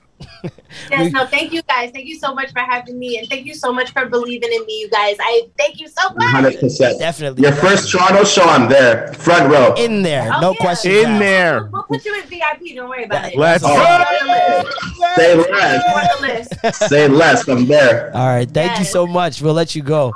Thank you guys. Mwah. Later. Amazing. Amazing. The Leia face. April 8th, Fire. new album. I love. I love her energy. She's amazing. Great energy. I love a, a strong entrepreneurial spirit. I love people that don't wait for things to be done for them. They just do it themselves. And listen, you guys, you, you need to support creatives like that because the, it is not easy work. Um, Yeah. It's not easy work, especially with her. Like, all those videos. The fact that she did those videos herself. She does everything, bro. She does the writing. She says she has a hand in production. She does the videos. She was shooting it on her iPhone, my guy. iPhone That is- seven. iPhone seven. Not even no 12, not no, yeah. Crazy. Not even a 10? Not even a Not even a double digit, no double digit. crazy. that should be a That's test- crazy. That should be a testament to Wow. just not giving up, having talent and nurturing that talent and being consistent. Because Fivio just don't like. I can't see Fivio just jumping on any track. That's yo, Fivio is the guy right now. That's why I wanted to ask. You know- Fivio is the guy right now in New York. So for him to hop on her track and not even do a drill track, hop into the R and B world, that's crazy. and they didn't know That's each other before. To her. I did. I thought it was like a New York thing. Ah, I know Fivio. Yeah, you jump on my track. Yeah. It's like Nah, he was fucking with the vibe. He fucked with the music, and he's like, "Yeah, I need, I need to hop on this." Yeah, this needs to, yeah, this needs to be heard. I want to be a part of this. crazy. Yeah. crazy. Um, back to the Grammys. Uh, Silk Sonic cleaned up as My guys, As my expected. guys, I fucking Uh, love it. We love Goodness. Silk Sonic here on the show. Uh, Anderson and, and Bruno. I, to me, it's so much more than the music, man. These guys' personalities is just so fun. Like they win, they do that whole get up and Oh, that was amazing. it's just like they're non they're they're true entertainers. You know what I mean? It doesn't stop at it. it doesn't stop at music. And people like that are always gonna have my respect because the realistically, like, look how long they've been keeping up this uh, 70s persona, so to speak. They're Yeah. still, they're still dressing like it. They open the show like it. You know what I mean? They- They're even accepting awards, like, and niggas flashing his perm and shit. Like, Yeah, Anderson with Anderson with the wig is crazy. this guy said, um, listen, we're trying really hard to be humble. and that was the realest shit ever, man. Cause it's like, yo, I what do you it. say to someone that sweeps in every category? You know what I mean? Like, Yeah. It's so easy to get a big head. Um, we saw Bruno's enlarging on the stage. That nigga lit up a cigarette. It looked like the coke was moving through his body. hey man, it looked like a real 70s like coked up artist that's like just Yeah. killing shit and he knows he can smoke on stage and nobody's gonna say nothing to him because he's the man. That's Bruno fucking Mars. he's the Yeah, man that's- right yeah, now. that's Bruno so Mars, big man. up bruno mars big up Anderson .Paak silk sonic um I, I would not mind hearing another project for them in like two three years. Right now i feel like they definitely need to go do the solo thing again because i enjoy both their solo um contributions. But um I wanted to ask you though, because Bruno, like this is this isn't new, but Bruno's been getting the hate for doing black music Yeah. in quotations. yeah Bruno has always been the guy to show love and always bring it back to where he's gotten his influences from. Shout out Bootsy Collins. Shout out. Still getting this hate. Yeah. It blows my mind. Yeah, he he he, and I I don't listen. I don't know what goes on behind closed doors, but I do know that if you if you have a good team that watches how other people are falling off um, in that same position, i.e. Robin Thicke, back to him again, call back.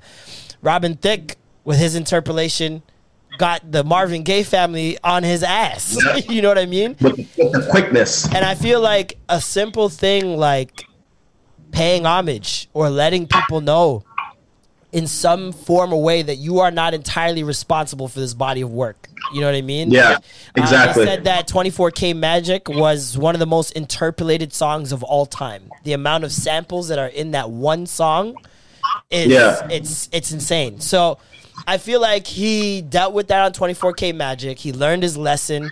And in Silk Sonic, he was very proactive in saying, yo, shout out Bootsy Collins. Shout out Earth, Yeah. Wind, Fire. Shout out the Temptations. Shout out the OJs. Like, he just made sure he made it a point to pay homage.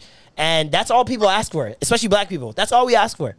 Not even just that. It's like it's the fact that he doesn't when he does that type of music, he does it in a way that it's still pop, yeah, but he does it in a way that he's like he does it in the right way. When other people are doing it, they take it and they they fuck they for lack of a better term, they they whitewashed it. Well, to be honest, a, they make it a caricature instead of an actual em- embodiment of the sound. And I feel like Exactly. he's so good at not compromising any part of the song to make it sound more modern or fit into some sort of R and B that's happening right now. He Exactly. wholeheartedly goes into this. Nope, this is seventies. This is eighties music. We're not we're not skimping on anything. You know what I mean? Mhm. You could It's a true these homage. You could play these songs in Ethiopia right now, and they'll still think they're old. It's like the the music. the music is so like it's so nostalgic and so good. I, I I'll Mhm. never get over how well they executed that. So shout out to them.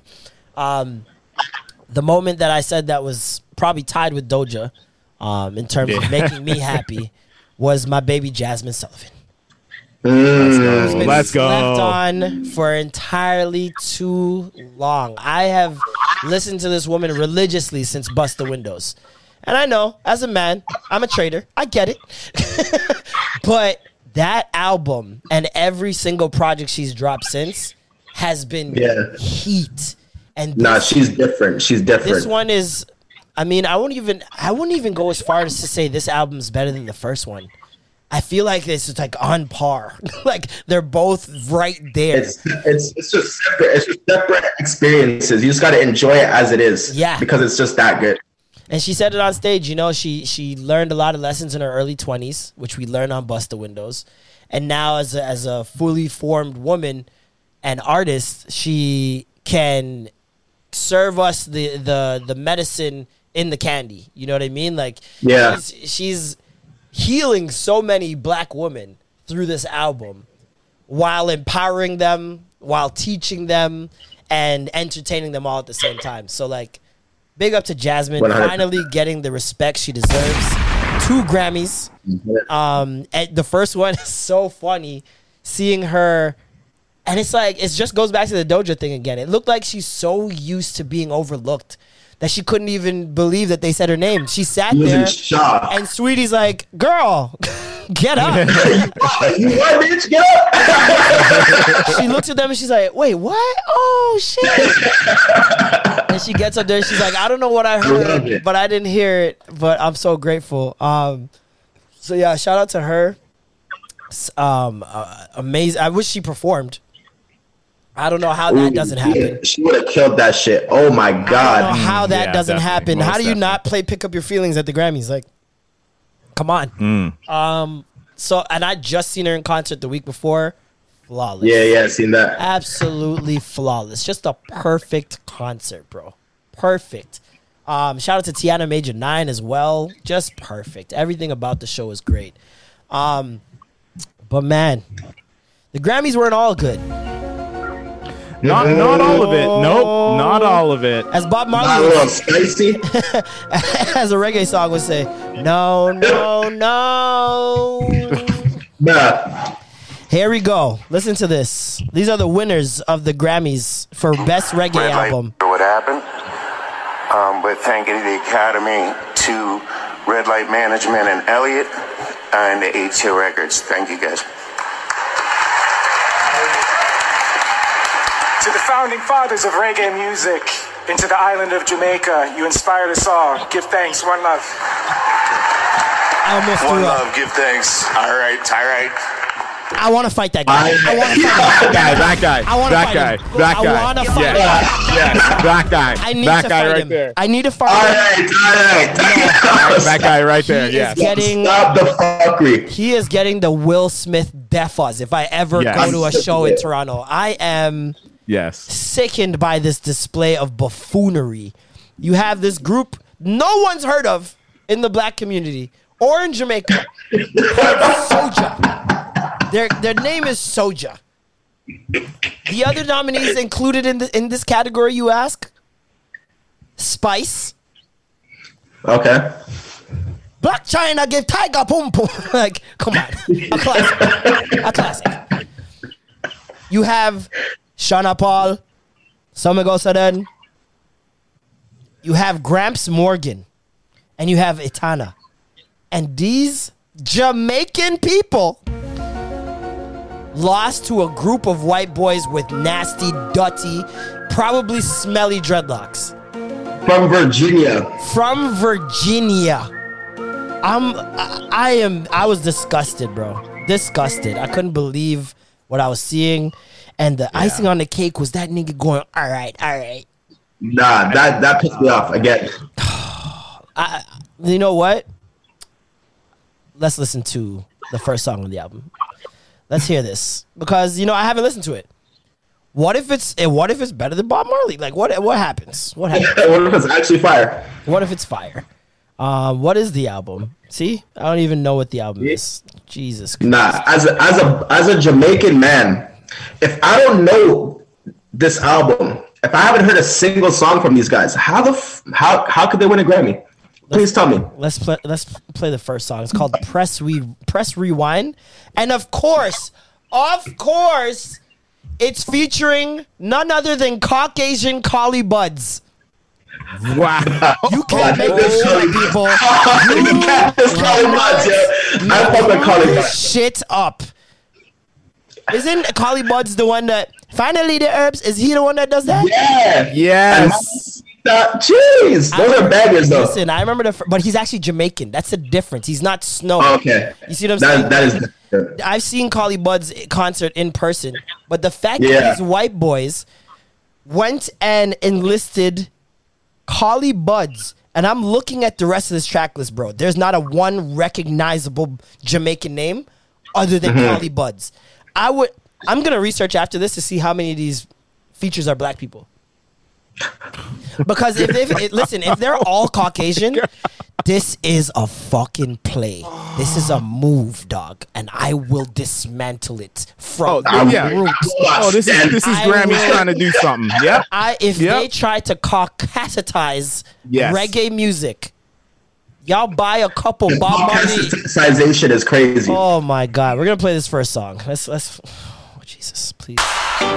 You know it's Soja and J Boog and Collie Buddz. Mmm, love. Yeah. They will talk about the music. eh, shit. Yeah, you know. I see it in the past like I feel it. Yeah, yeah, When- Once the, the drums start to kick in, I'm like, nah. yeah, yeah. I'm done. Those drums are not reggae, sir. I'm Yeah. I'm I'm yeah. I'm I'm yeah. I'm washing my hands of that. I'm never gonna listen to it again. Another bizarre, just fucking bizarre moment for me was the Ukrainian president introducing an award. What the hmm. actual fuck? That's not listen. The simulation. That's simulation. not normal. That's the not simulation normal. this past two weeks has been simulating. I don't know what's happening in this world, but everything's weird. Everything is weird. Everything. Bro, Everything. Yeah. You you oh my gosh. I think I, another callback, going back to the Ethiopian calendar. We're te- in 2020. It was technically 2012. So the world ended. The world ended in Our previous world ended. We're, we're in an alternate dimension right now. Yeah. Everything's fu- everything since 2020 has been fucking weird. Yep, we've definitely crossed over into a different multiverse. yeah. This We're in the multiverse multiverse now. is is ruthless. it's ruthless. Um, It's actually a joke. It's funny. It's hilarious. I love it. Speaking of ruthless, Russ and Ciara. Russ and Ciara. That Here we was go. the topic this week um, on the timeline. This is where it came from. Him. Russell, uh, Russell and Ciara. Yeah, if Russell ain't had that bread, Ciara ain't gonna be with him. Russell Square. Russell Square, Square. here's the Russell Square. is, though. Ciara, Ciara had a she she has a good situation, but She was you in a- gonna leave Future and get with Russell Wilson. The- the- the thing is I think that's where you don't wrong, leave though. Future and get Russell Women Wilson. Like, it's, a, it's a type. Listen, Women bro, want everybody got a type. Yeah, that's true. Everybody has a type. You gonna leave Future and get with Russell The thing is Wilson? though, when you He's have- so goddamn square, and I love him on the field. He's this- a square. Channing. He's a fucking square. Channing, you go from this level of toxicity, you just want something stable.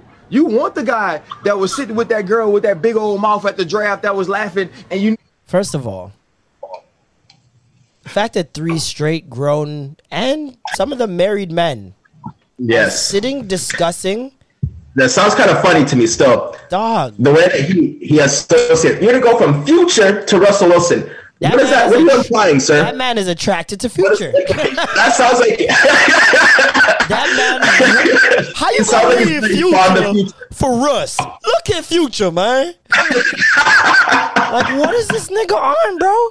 Yeah, that sounds it sounds crazy. It sounds crazy to me. Listen, Yo, black women have been coming for this guy all week They've been, on the timeline. they've been cooking my boy um, this guy. something different. They found out he peed on himself every game in the NFL.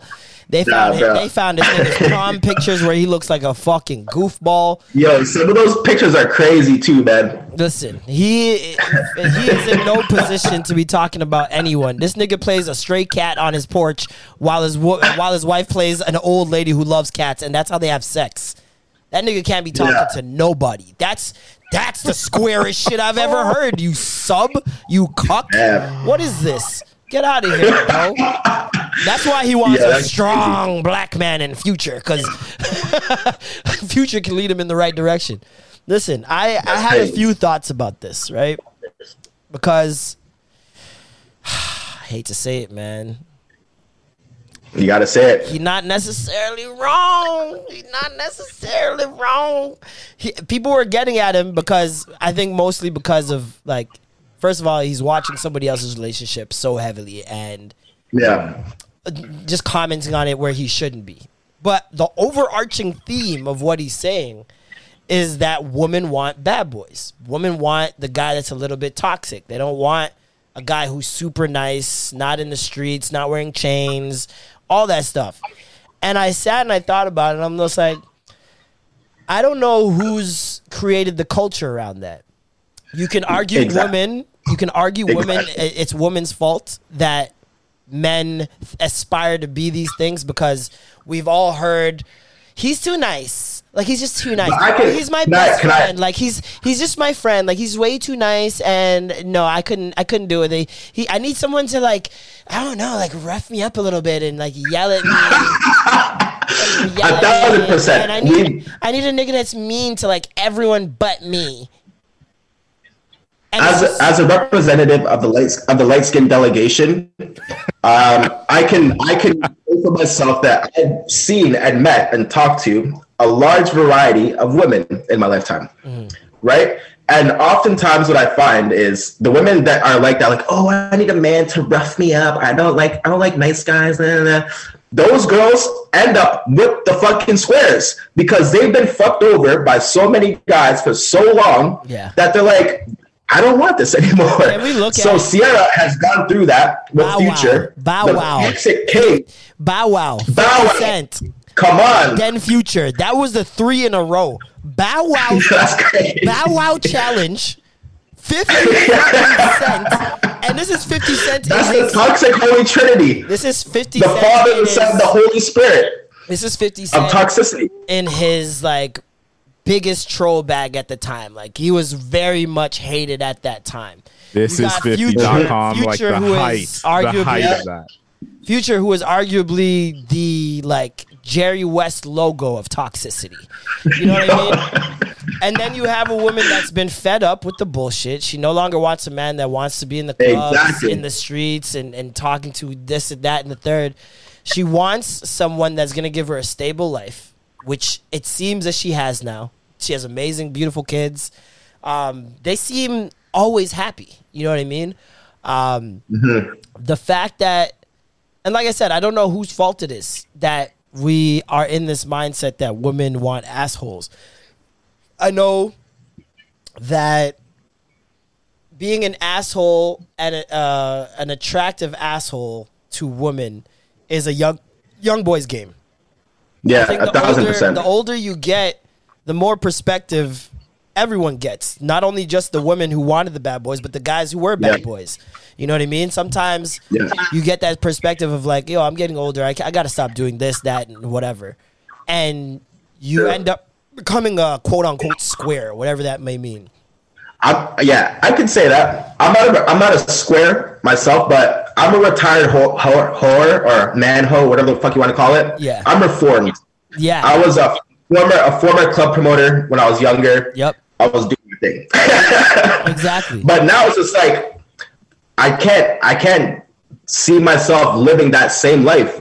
So then now when I'm when I'm interacting with these girls and they're still looking for those sort of things, I'm almost turned off by it. Of course. So that they can call me a square if they want because I don't want to fuck with them. Yeah. But I'm like I'm looking at you. I'm I'm just act, reacting off of how you carry yourself. Ba- being a bad boy is Exactly. I don't know whose fault it is or who the blame's on, but I think it's just a, a level of maturing and experience that people have to go through. Like for me personally, I if I'm gonna date somebody now, I would prefer a girl that's been through a whole phase, mm. that's already got that shit out of her system. Yeah. she has all her experiences. She has no fear of missing out. She's ready to just be chill, settle down. Yeah, and I think that like I don't know. A lot of times you have, um, you know, like we said, the women are like, "Oh, he's too nice," and and blah blah blah. But like, I never.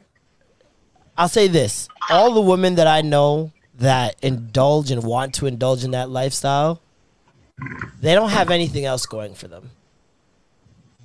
It it's it's almost a boredom thing. It's Yeah. almost like a, a, a, a personality that you've adopted in order to have fun or make life interesting. Because if you were really fulfilled in self, right? Mm. Why would you be looking for these attributes that are only going to cause more problems for you eventually? Mm. It doesn't make any sense when you are uh, when you have grown as a person and, and found out what you want for yourself in terms of goals and ambitions and a five year plan, all that good shit. It's very hard to fit someone into your life that could disrupt that at any given moment.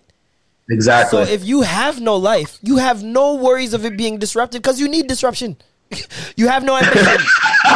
you have no ambition. you live, you live in have- chaos. Your life is chaos. Your your entire personality has been created via chaos.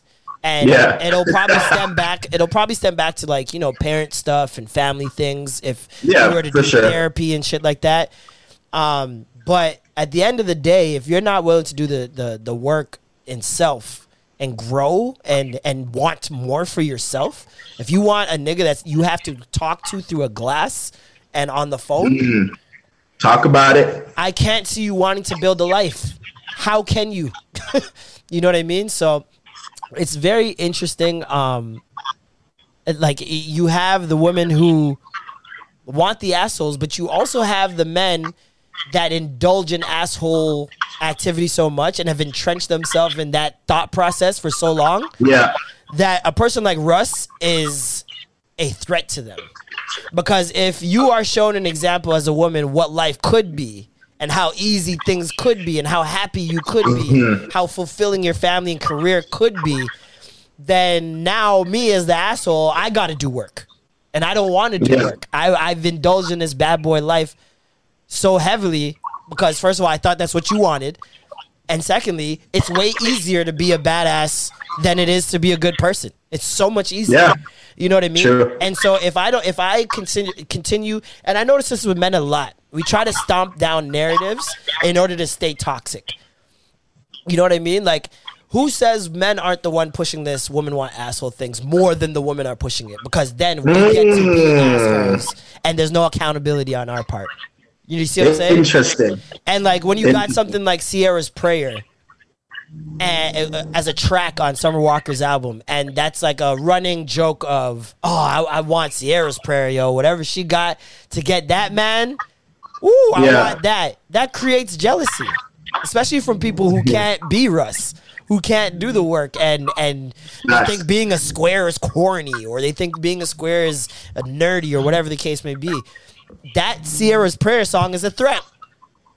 You are you are convincing women that there's a better life out there for them, and I'm I have no plans on providing that. So what the fuck? I have no plans of being a better person. no plans of growing as a person. Why? Can you mute this nigga, please? Like, I would. I can see people getting mad. It's like someone getting mad. Um, that uh, someone gets like a surprise party thrown for them every year, and they don't get a surprise party, and they're not looking at themselves to say, "You're not a good enough friend to get a surprise party." How about that? Mm. Do you think? Do you think it stems from like a certain level of insecurity and feeling like they they almost can't do better Of themselves? Course, of course, they've they've they've put into their head for so long that they are this person. That, Yeah. that growing there, seems yeah. almost impossible. Like what? Grow? This is, I know tons Exactly. of women that want me like this. You know what I mean? And that's the other thing too is like with all this shit, you have especially with women, like for example, if if all women were to stop wearing makeup today, right? All men would still continue talking to women, right? A thousand percent. They they they yeah. kind of set the precedent. And when you have the the five or six women that are like, I'm not gonna stop wearing makeup, and I'm gonna fucking Yeah. download Facetune. I'm now I can look even hotter than these girls because they're all on that. You're never gonna Yeah. get everyone on the same wavelength in terms of what do we allow, and so that's how you get guys like uh, Future and Fifty Cent and Bow Wow and all these quote unquote toxic guys because you have women that are not willing to put these men to the fire. You have women that are Mm. enabling these men. At the end of the day, pussy runs the world. A thousand percent. If they say but I feel like it's like it is, it's almost like a clash of egos. Like people, people that live in that lifestyle, like the toxic lifestyle, it's because they're mutually feeding each other's egos. Yeah. It's all ego, for sure. Definitely. And fragile, bruised egos is at that. Like it's not even like Yeah. fully fledged ego. It's really bad out here. Um Listen, we do something here each and every week on this show. Each and every week. And oh it yes. is our good youth Good of youth the of week. the week. Ah, such a good youth. Such Yes. a good blood clot. Good youth. I'm a little cross-eyed, but you're a good youth still. You have a, you have, you have good still youth. You have, yeah. you have a good heart. You have a good, good heart. Um, today's uh, good youth of the week is none other than Tracy McGrady. Oh shit! What Tracy do? Tracy McGrady is um, taking the Ice Cube route and has founded his own basketball league that intends to showcase the world's best one-on-one players. Ooh. So okay. you're literally looking at what everyone's ever dreamed of. Yo, could MJ beat KD? Yo, could LeBron beat KD? Yo, could you know what I mean? Like, obviously, you're not going to get those players in that league, but the fact that black people are starting to create their own things, and Yeah. and realistically planting seeds in the next generation that they could do their own thing. It's a, this reminds me of LaVar Ball with his uh, his approach to getting his sons in the league. Um, this reminds me of Soulja Boy starting his own video game console. Like, there's just so much different people that are saying, "Yo, I could do that. I don't need to wait for anybody. I could do that," and that is only going to create um, more controlled narratives within the black community because we Yeah. are controlling our narratives and nobody else. Um, I've already spoken to how I feel about athletes in all major league sports that are black. I feel like you are all slaves with millions of dollars. Um, Yep. and I want That's why they're and I just I just want better for them because I feel like they all deserve it. You've worked so hard. Yeah. I know ballers that growing up, if you wanted to get to the league, you had no life. You couldn't be a kid. You you wake up five o'clock, you're doing a practice. You go to class, you got to get them grades up. You after school, another practice. Nighttime, maybe Yeah. another practice. Like you don't Yeah. get to live that life until you get to the league. And by then you're socially inept. You're awkward. You're, you know what I mean. And Every you're, time. and you're already tall. Like tall, tall people already. and then you're Oh, six eight, six oh, nine. like, Listen, awkward for no reason. you Like already stand out, and people want to talk to you. And if you haven't been, Yeah. you haven't been in social settings that much when growing up, it's gonna take you some time. You know what I mean? Um, to adapt. Mhm. And with that, you can't even really express your mind when certain things happen in the league. Um, you're hindered in certain leagues, like the NFL, from even speaking out at all. And yeah.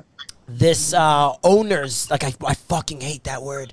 Um, It's it's gross, man. It's, a- actually gross. It's a Like, nasty word, bro. It's like master bedroom. It's just ugh, just Yeah. yeah. Yeah. It's filthy. I, I just a switch of the name would make me happier. like if there were just managers or CEOs, I'd feel Yeah. better than That would make a little bit more sense. this owner talk is yuck. It's it's so Like, it I feels very you. slavey. This is my team. I own this team. Yeah, it's weird. It's weird. It's Um, nasty.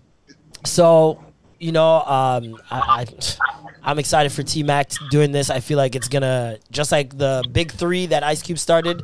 It's gonna Yeah. have its own little fan base and, and grow from that. Um, but yeah, shout out to T Mac, our That's good hoot of the week. Like And uh, I seen, last I seen a tweet the other day. Uh-huh. It was like we're not we're not doing so bad for our 400 year handicap. listen, listen. We're not doing so bad. Listen, how many how many billionaires, how many multi-millionaires have we seen in the past even four or five years that just blew up from the black community? And it's only going to continue to grow. So I love it. We- I love to see it. We are magic. It's it's been it's been proven time and time again. Um, uh, one thing that's not magical, and we'll end it on this. Everybody hates Will, not Chris, Oh, but Will. Will has um, Will Smith and Jada Pinkett have been news all week. Unfortunately, um, Yep. it's been very annoying. Uh, just just such redundant conversation. Um, Will resigned from the academy, which fucking class A move. Quit before you get fired. That's my mantra. Um, she uh, Jada has allegedly said that she um, was shocked that he did it and said that he, she didn't need him to do that, which I found interesting. Um, women want black men to protect them, and Yeah. now it's misogynist to protect a woman that can protect herself. When do we Hey, draw man. that? When do we Hey. draw that line? When can we win? When is there a, a situation that we it's either we don't do anything because we feel like you can handle it, but you guys That sounds that sounds toxic to me, bro. Listen, to be you honest, don't you don't want to do anything. You don't want us to do anything because you feel like you're strong enough to do it yourself, right? But black women have continued to continually said that they're tired of being strong. They're tired of being the person that has to stick up for themselves. So when Yep. so when your husband, who's already been emasculated in the public by by you, by her. Uh, I wouldn't say by her. I'd say by the public because realistically, Okay. realistically, they said no one cheated. We are well aware of the the arrangements. We've seen August Alsina in pictures with with Will Smith. There's no way this nigga didn't know he's piping his wife. It's impossible. So it's thousand percent. so it's like But the only- the problem is people's perception of relationships and relationship Yeah. dynamics, and that it needs to be the way that we're all doing it Yeah. which is they Yeah. don't believe in polyamory, they don't believe in an open relationship. Well, it's not that they don't believe in it; it's that it's way funnier to to say that she's cheating and that she's making him a cuck and that he has no backbone, and that's why this whole buildup led to the slap. Which I do believe that there was definitely, definitely something troubling this guy for a minute that A million um, percent. led him to doing that. Uh, comedians are banding t- banding together. Um, I, I heard Tom Segura on a podcast, and Tom Segura was on the on Twitter calling her a bald bitch.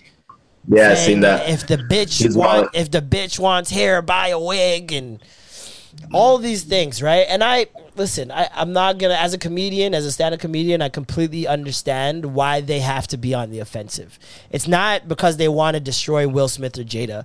It's that they're trying to protect themselves Yeah. all these all these comedians have run into a situation and i think a lot of it is ptsd as well where they've been in those situations where they're in a small Yeah, I was bar I was gonna say that, where yeah. someone threw a drink at them or punched them or approached them on stage and like it's very triggering and so the Yeah. responses that you're seeing i don't necessarily think are about will and jada it's just more about the fact that people can't take jokes and um in terms of this one, we we discussed it last week, so we're not going to go too much into it. But we can, you can definitely see how it could be an innocent, joke, and you can see how it could be a, a loaded joke. You know what I mean? There's both sides.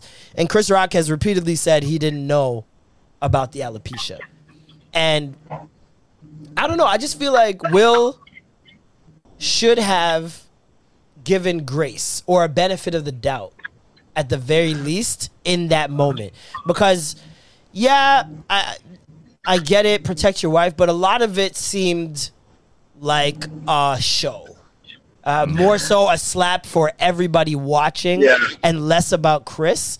And I could see that. when you do that, it, it dilutes your entire position. Like you, you being the husband and protector, if you had stayed in your seat and shouted, "Keep my wife's name out your fucking mouth," I feel like Yeah. you'd get a less less visceral response than what you're getting. You can't physically put your hands on someone because they said feel- something you don't like.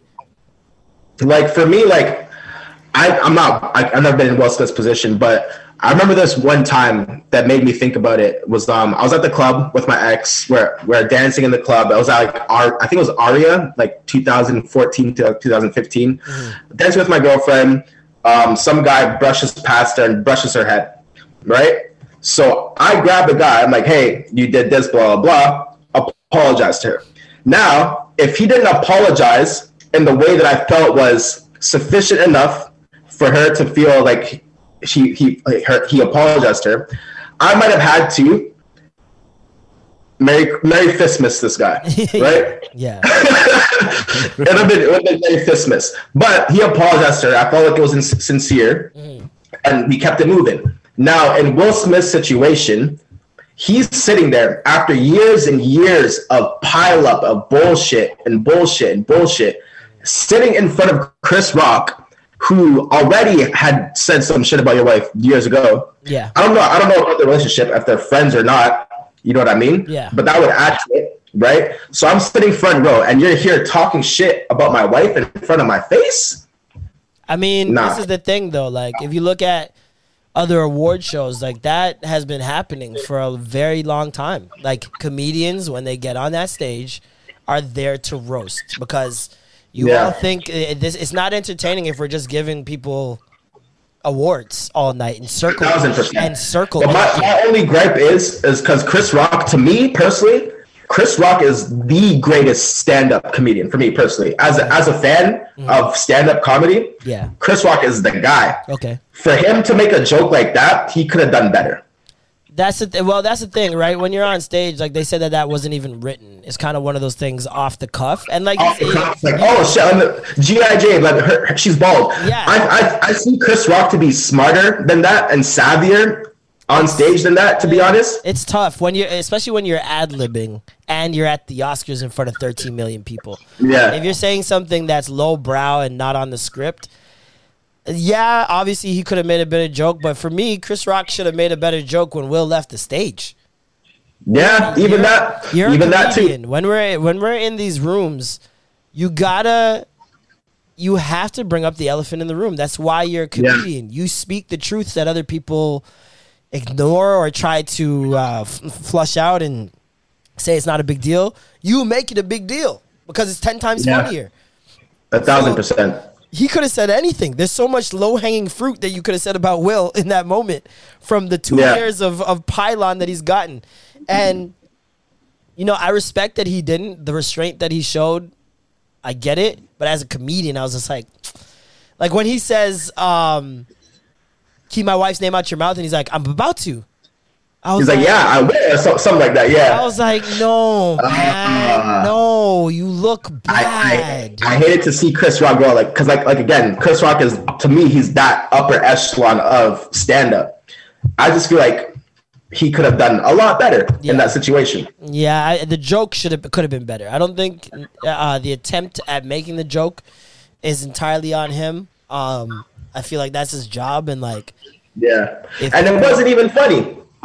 It wasn't even funny it at all. It wasn't. It wasn't. It was. It was one of those where it's like, uh, you're showing your age. Yeah, I'm like GI Jane. Okay, You could have said anything. Vin Diesel, Caillou. like, that would have been funny. That would have been hilarious. that, there's so much that he could have went to, but like, yeah, I think the joke sucked. I think Will saw an opportunity to put the world on notice, and And that would piss me off too. Like you're, you're gonna make fun of my wife, and you're gonna use shitty jokes too. Nah, bro, catch these heads. you're gonna catch these heads. Listen, comedians are even banding together to get other comedians that didn't speak up for Chris Rock. And he's Tom Segura literally said verbatim, "We got a list going of all the comedians that didn't say anything during the Chris Rock thing, and we're gonna ruin your fucking lives." Like that's what Oh, this really? man said. This man said he's gonna ruin comedians' lives because they didn't speak up for Chris Rock. Why do I gotta tweet some shit? That's that's Why do I have to tweet some shit for to me for me to be on your side? it's got nothing. It's got nothing to do with me. Literally nothing to do with me. It does not affect my life in any shape, way, or form. People are fucking weird, and I, I get it. As a like I said, as a comedian, I feel like they're more so bolstering up their position so that people don't feel em- empowered and emboldened to go, go walk on a stage at their next shows, right? And a lot Yeah. of these guys complaining about it. Let's be fucking honest. A lot of these guys complaining about it don't do small rooms often.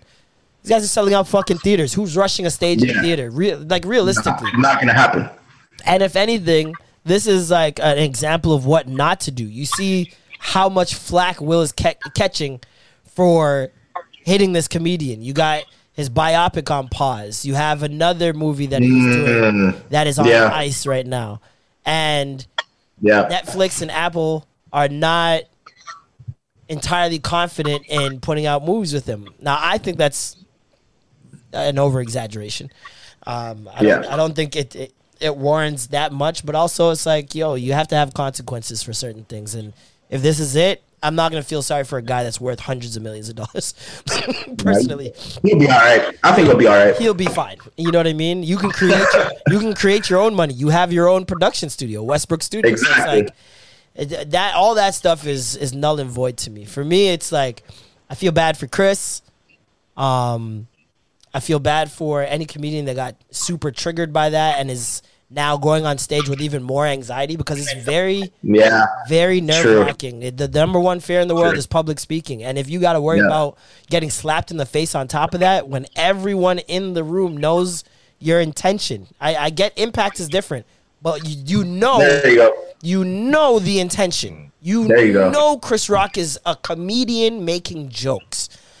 and that's that's what I, that's what I was like alluding to before. It's like I don't know what Chris Rock's and Will Smith's relationship is like. They may have like some some tension behind scenes that we don't know about. Well, Chris seemed genuinely shocked from the stories that I've heard of different people that interact with him at the after party and at um uh, behind backstage because they did hash it out backstage before the show was even done.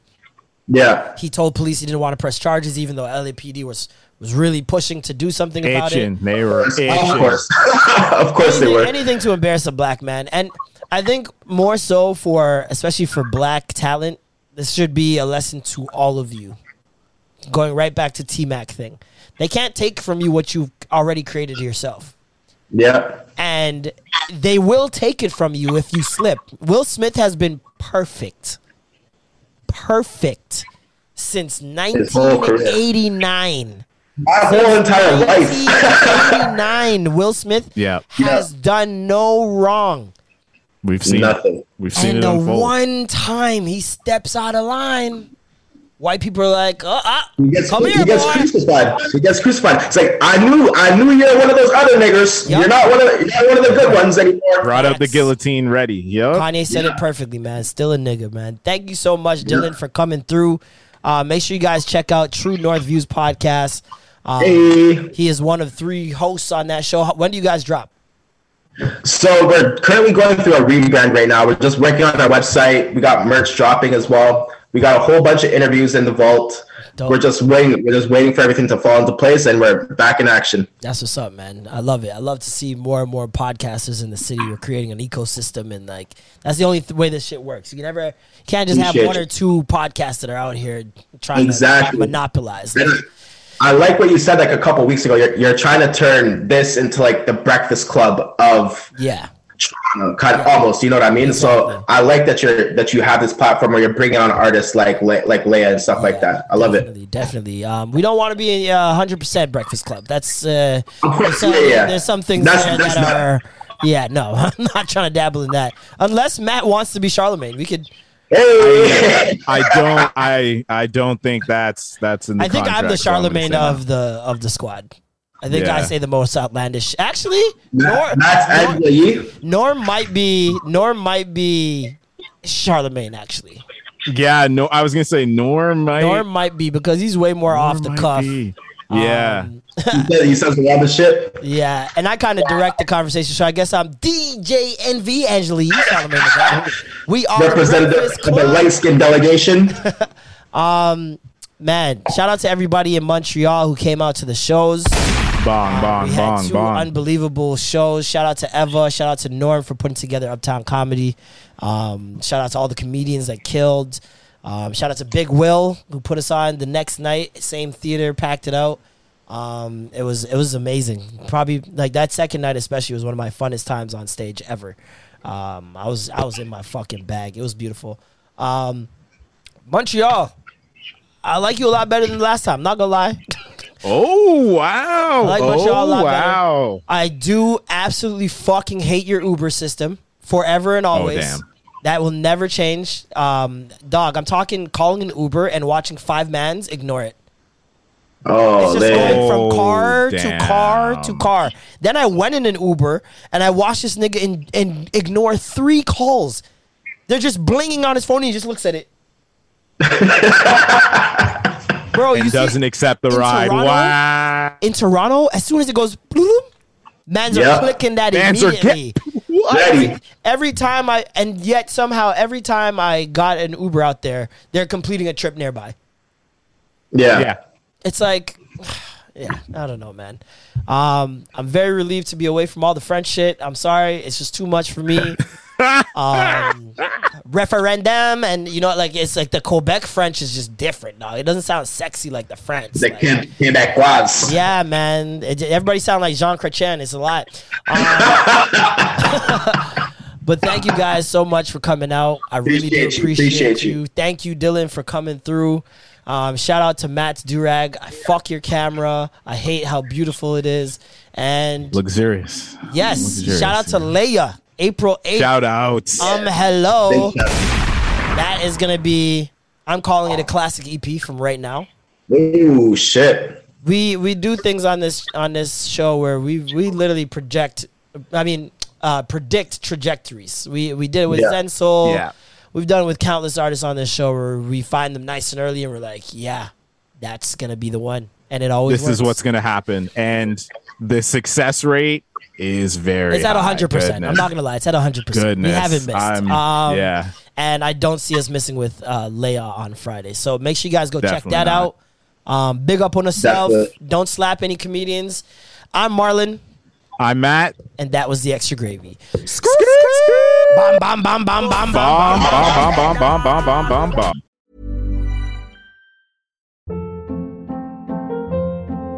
Hold up. What was that? Boring. No flavor. That was as bad as those leftovers you ate all week. Keke Palmer here, and it's time to say hello to something fresh and guilt-free. Hello Fresh. Jazz up dinner with pecan-crusted chicken or garlic butter shrimp scampi. Now that's music to my mouth. Hello Fresh. Let's get this dinner party started. Discover all the delicious possibilities at hellofresh.com.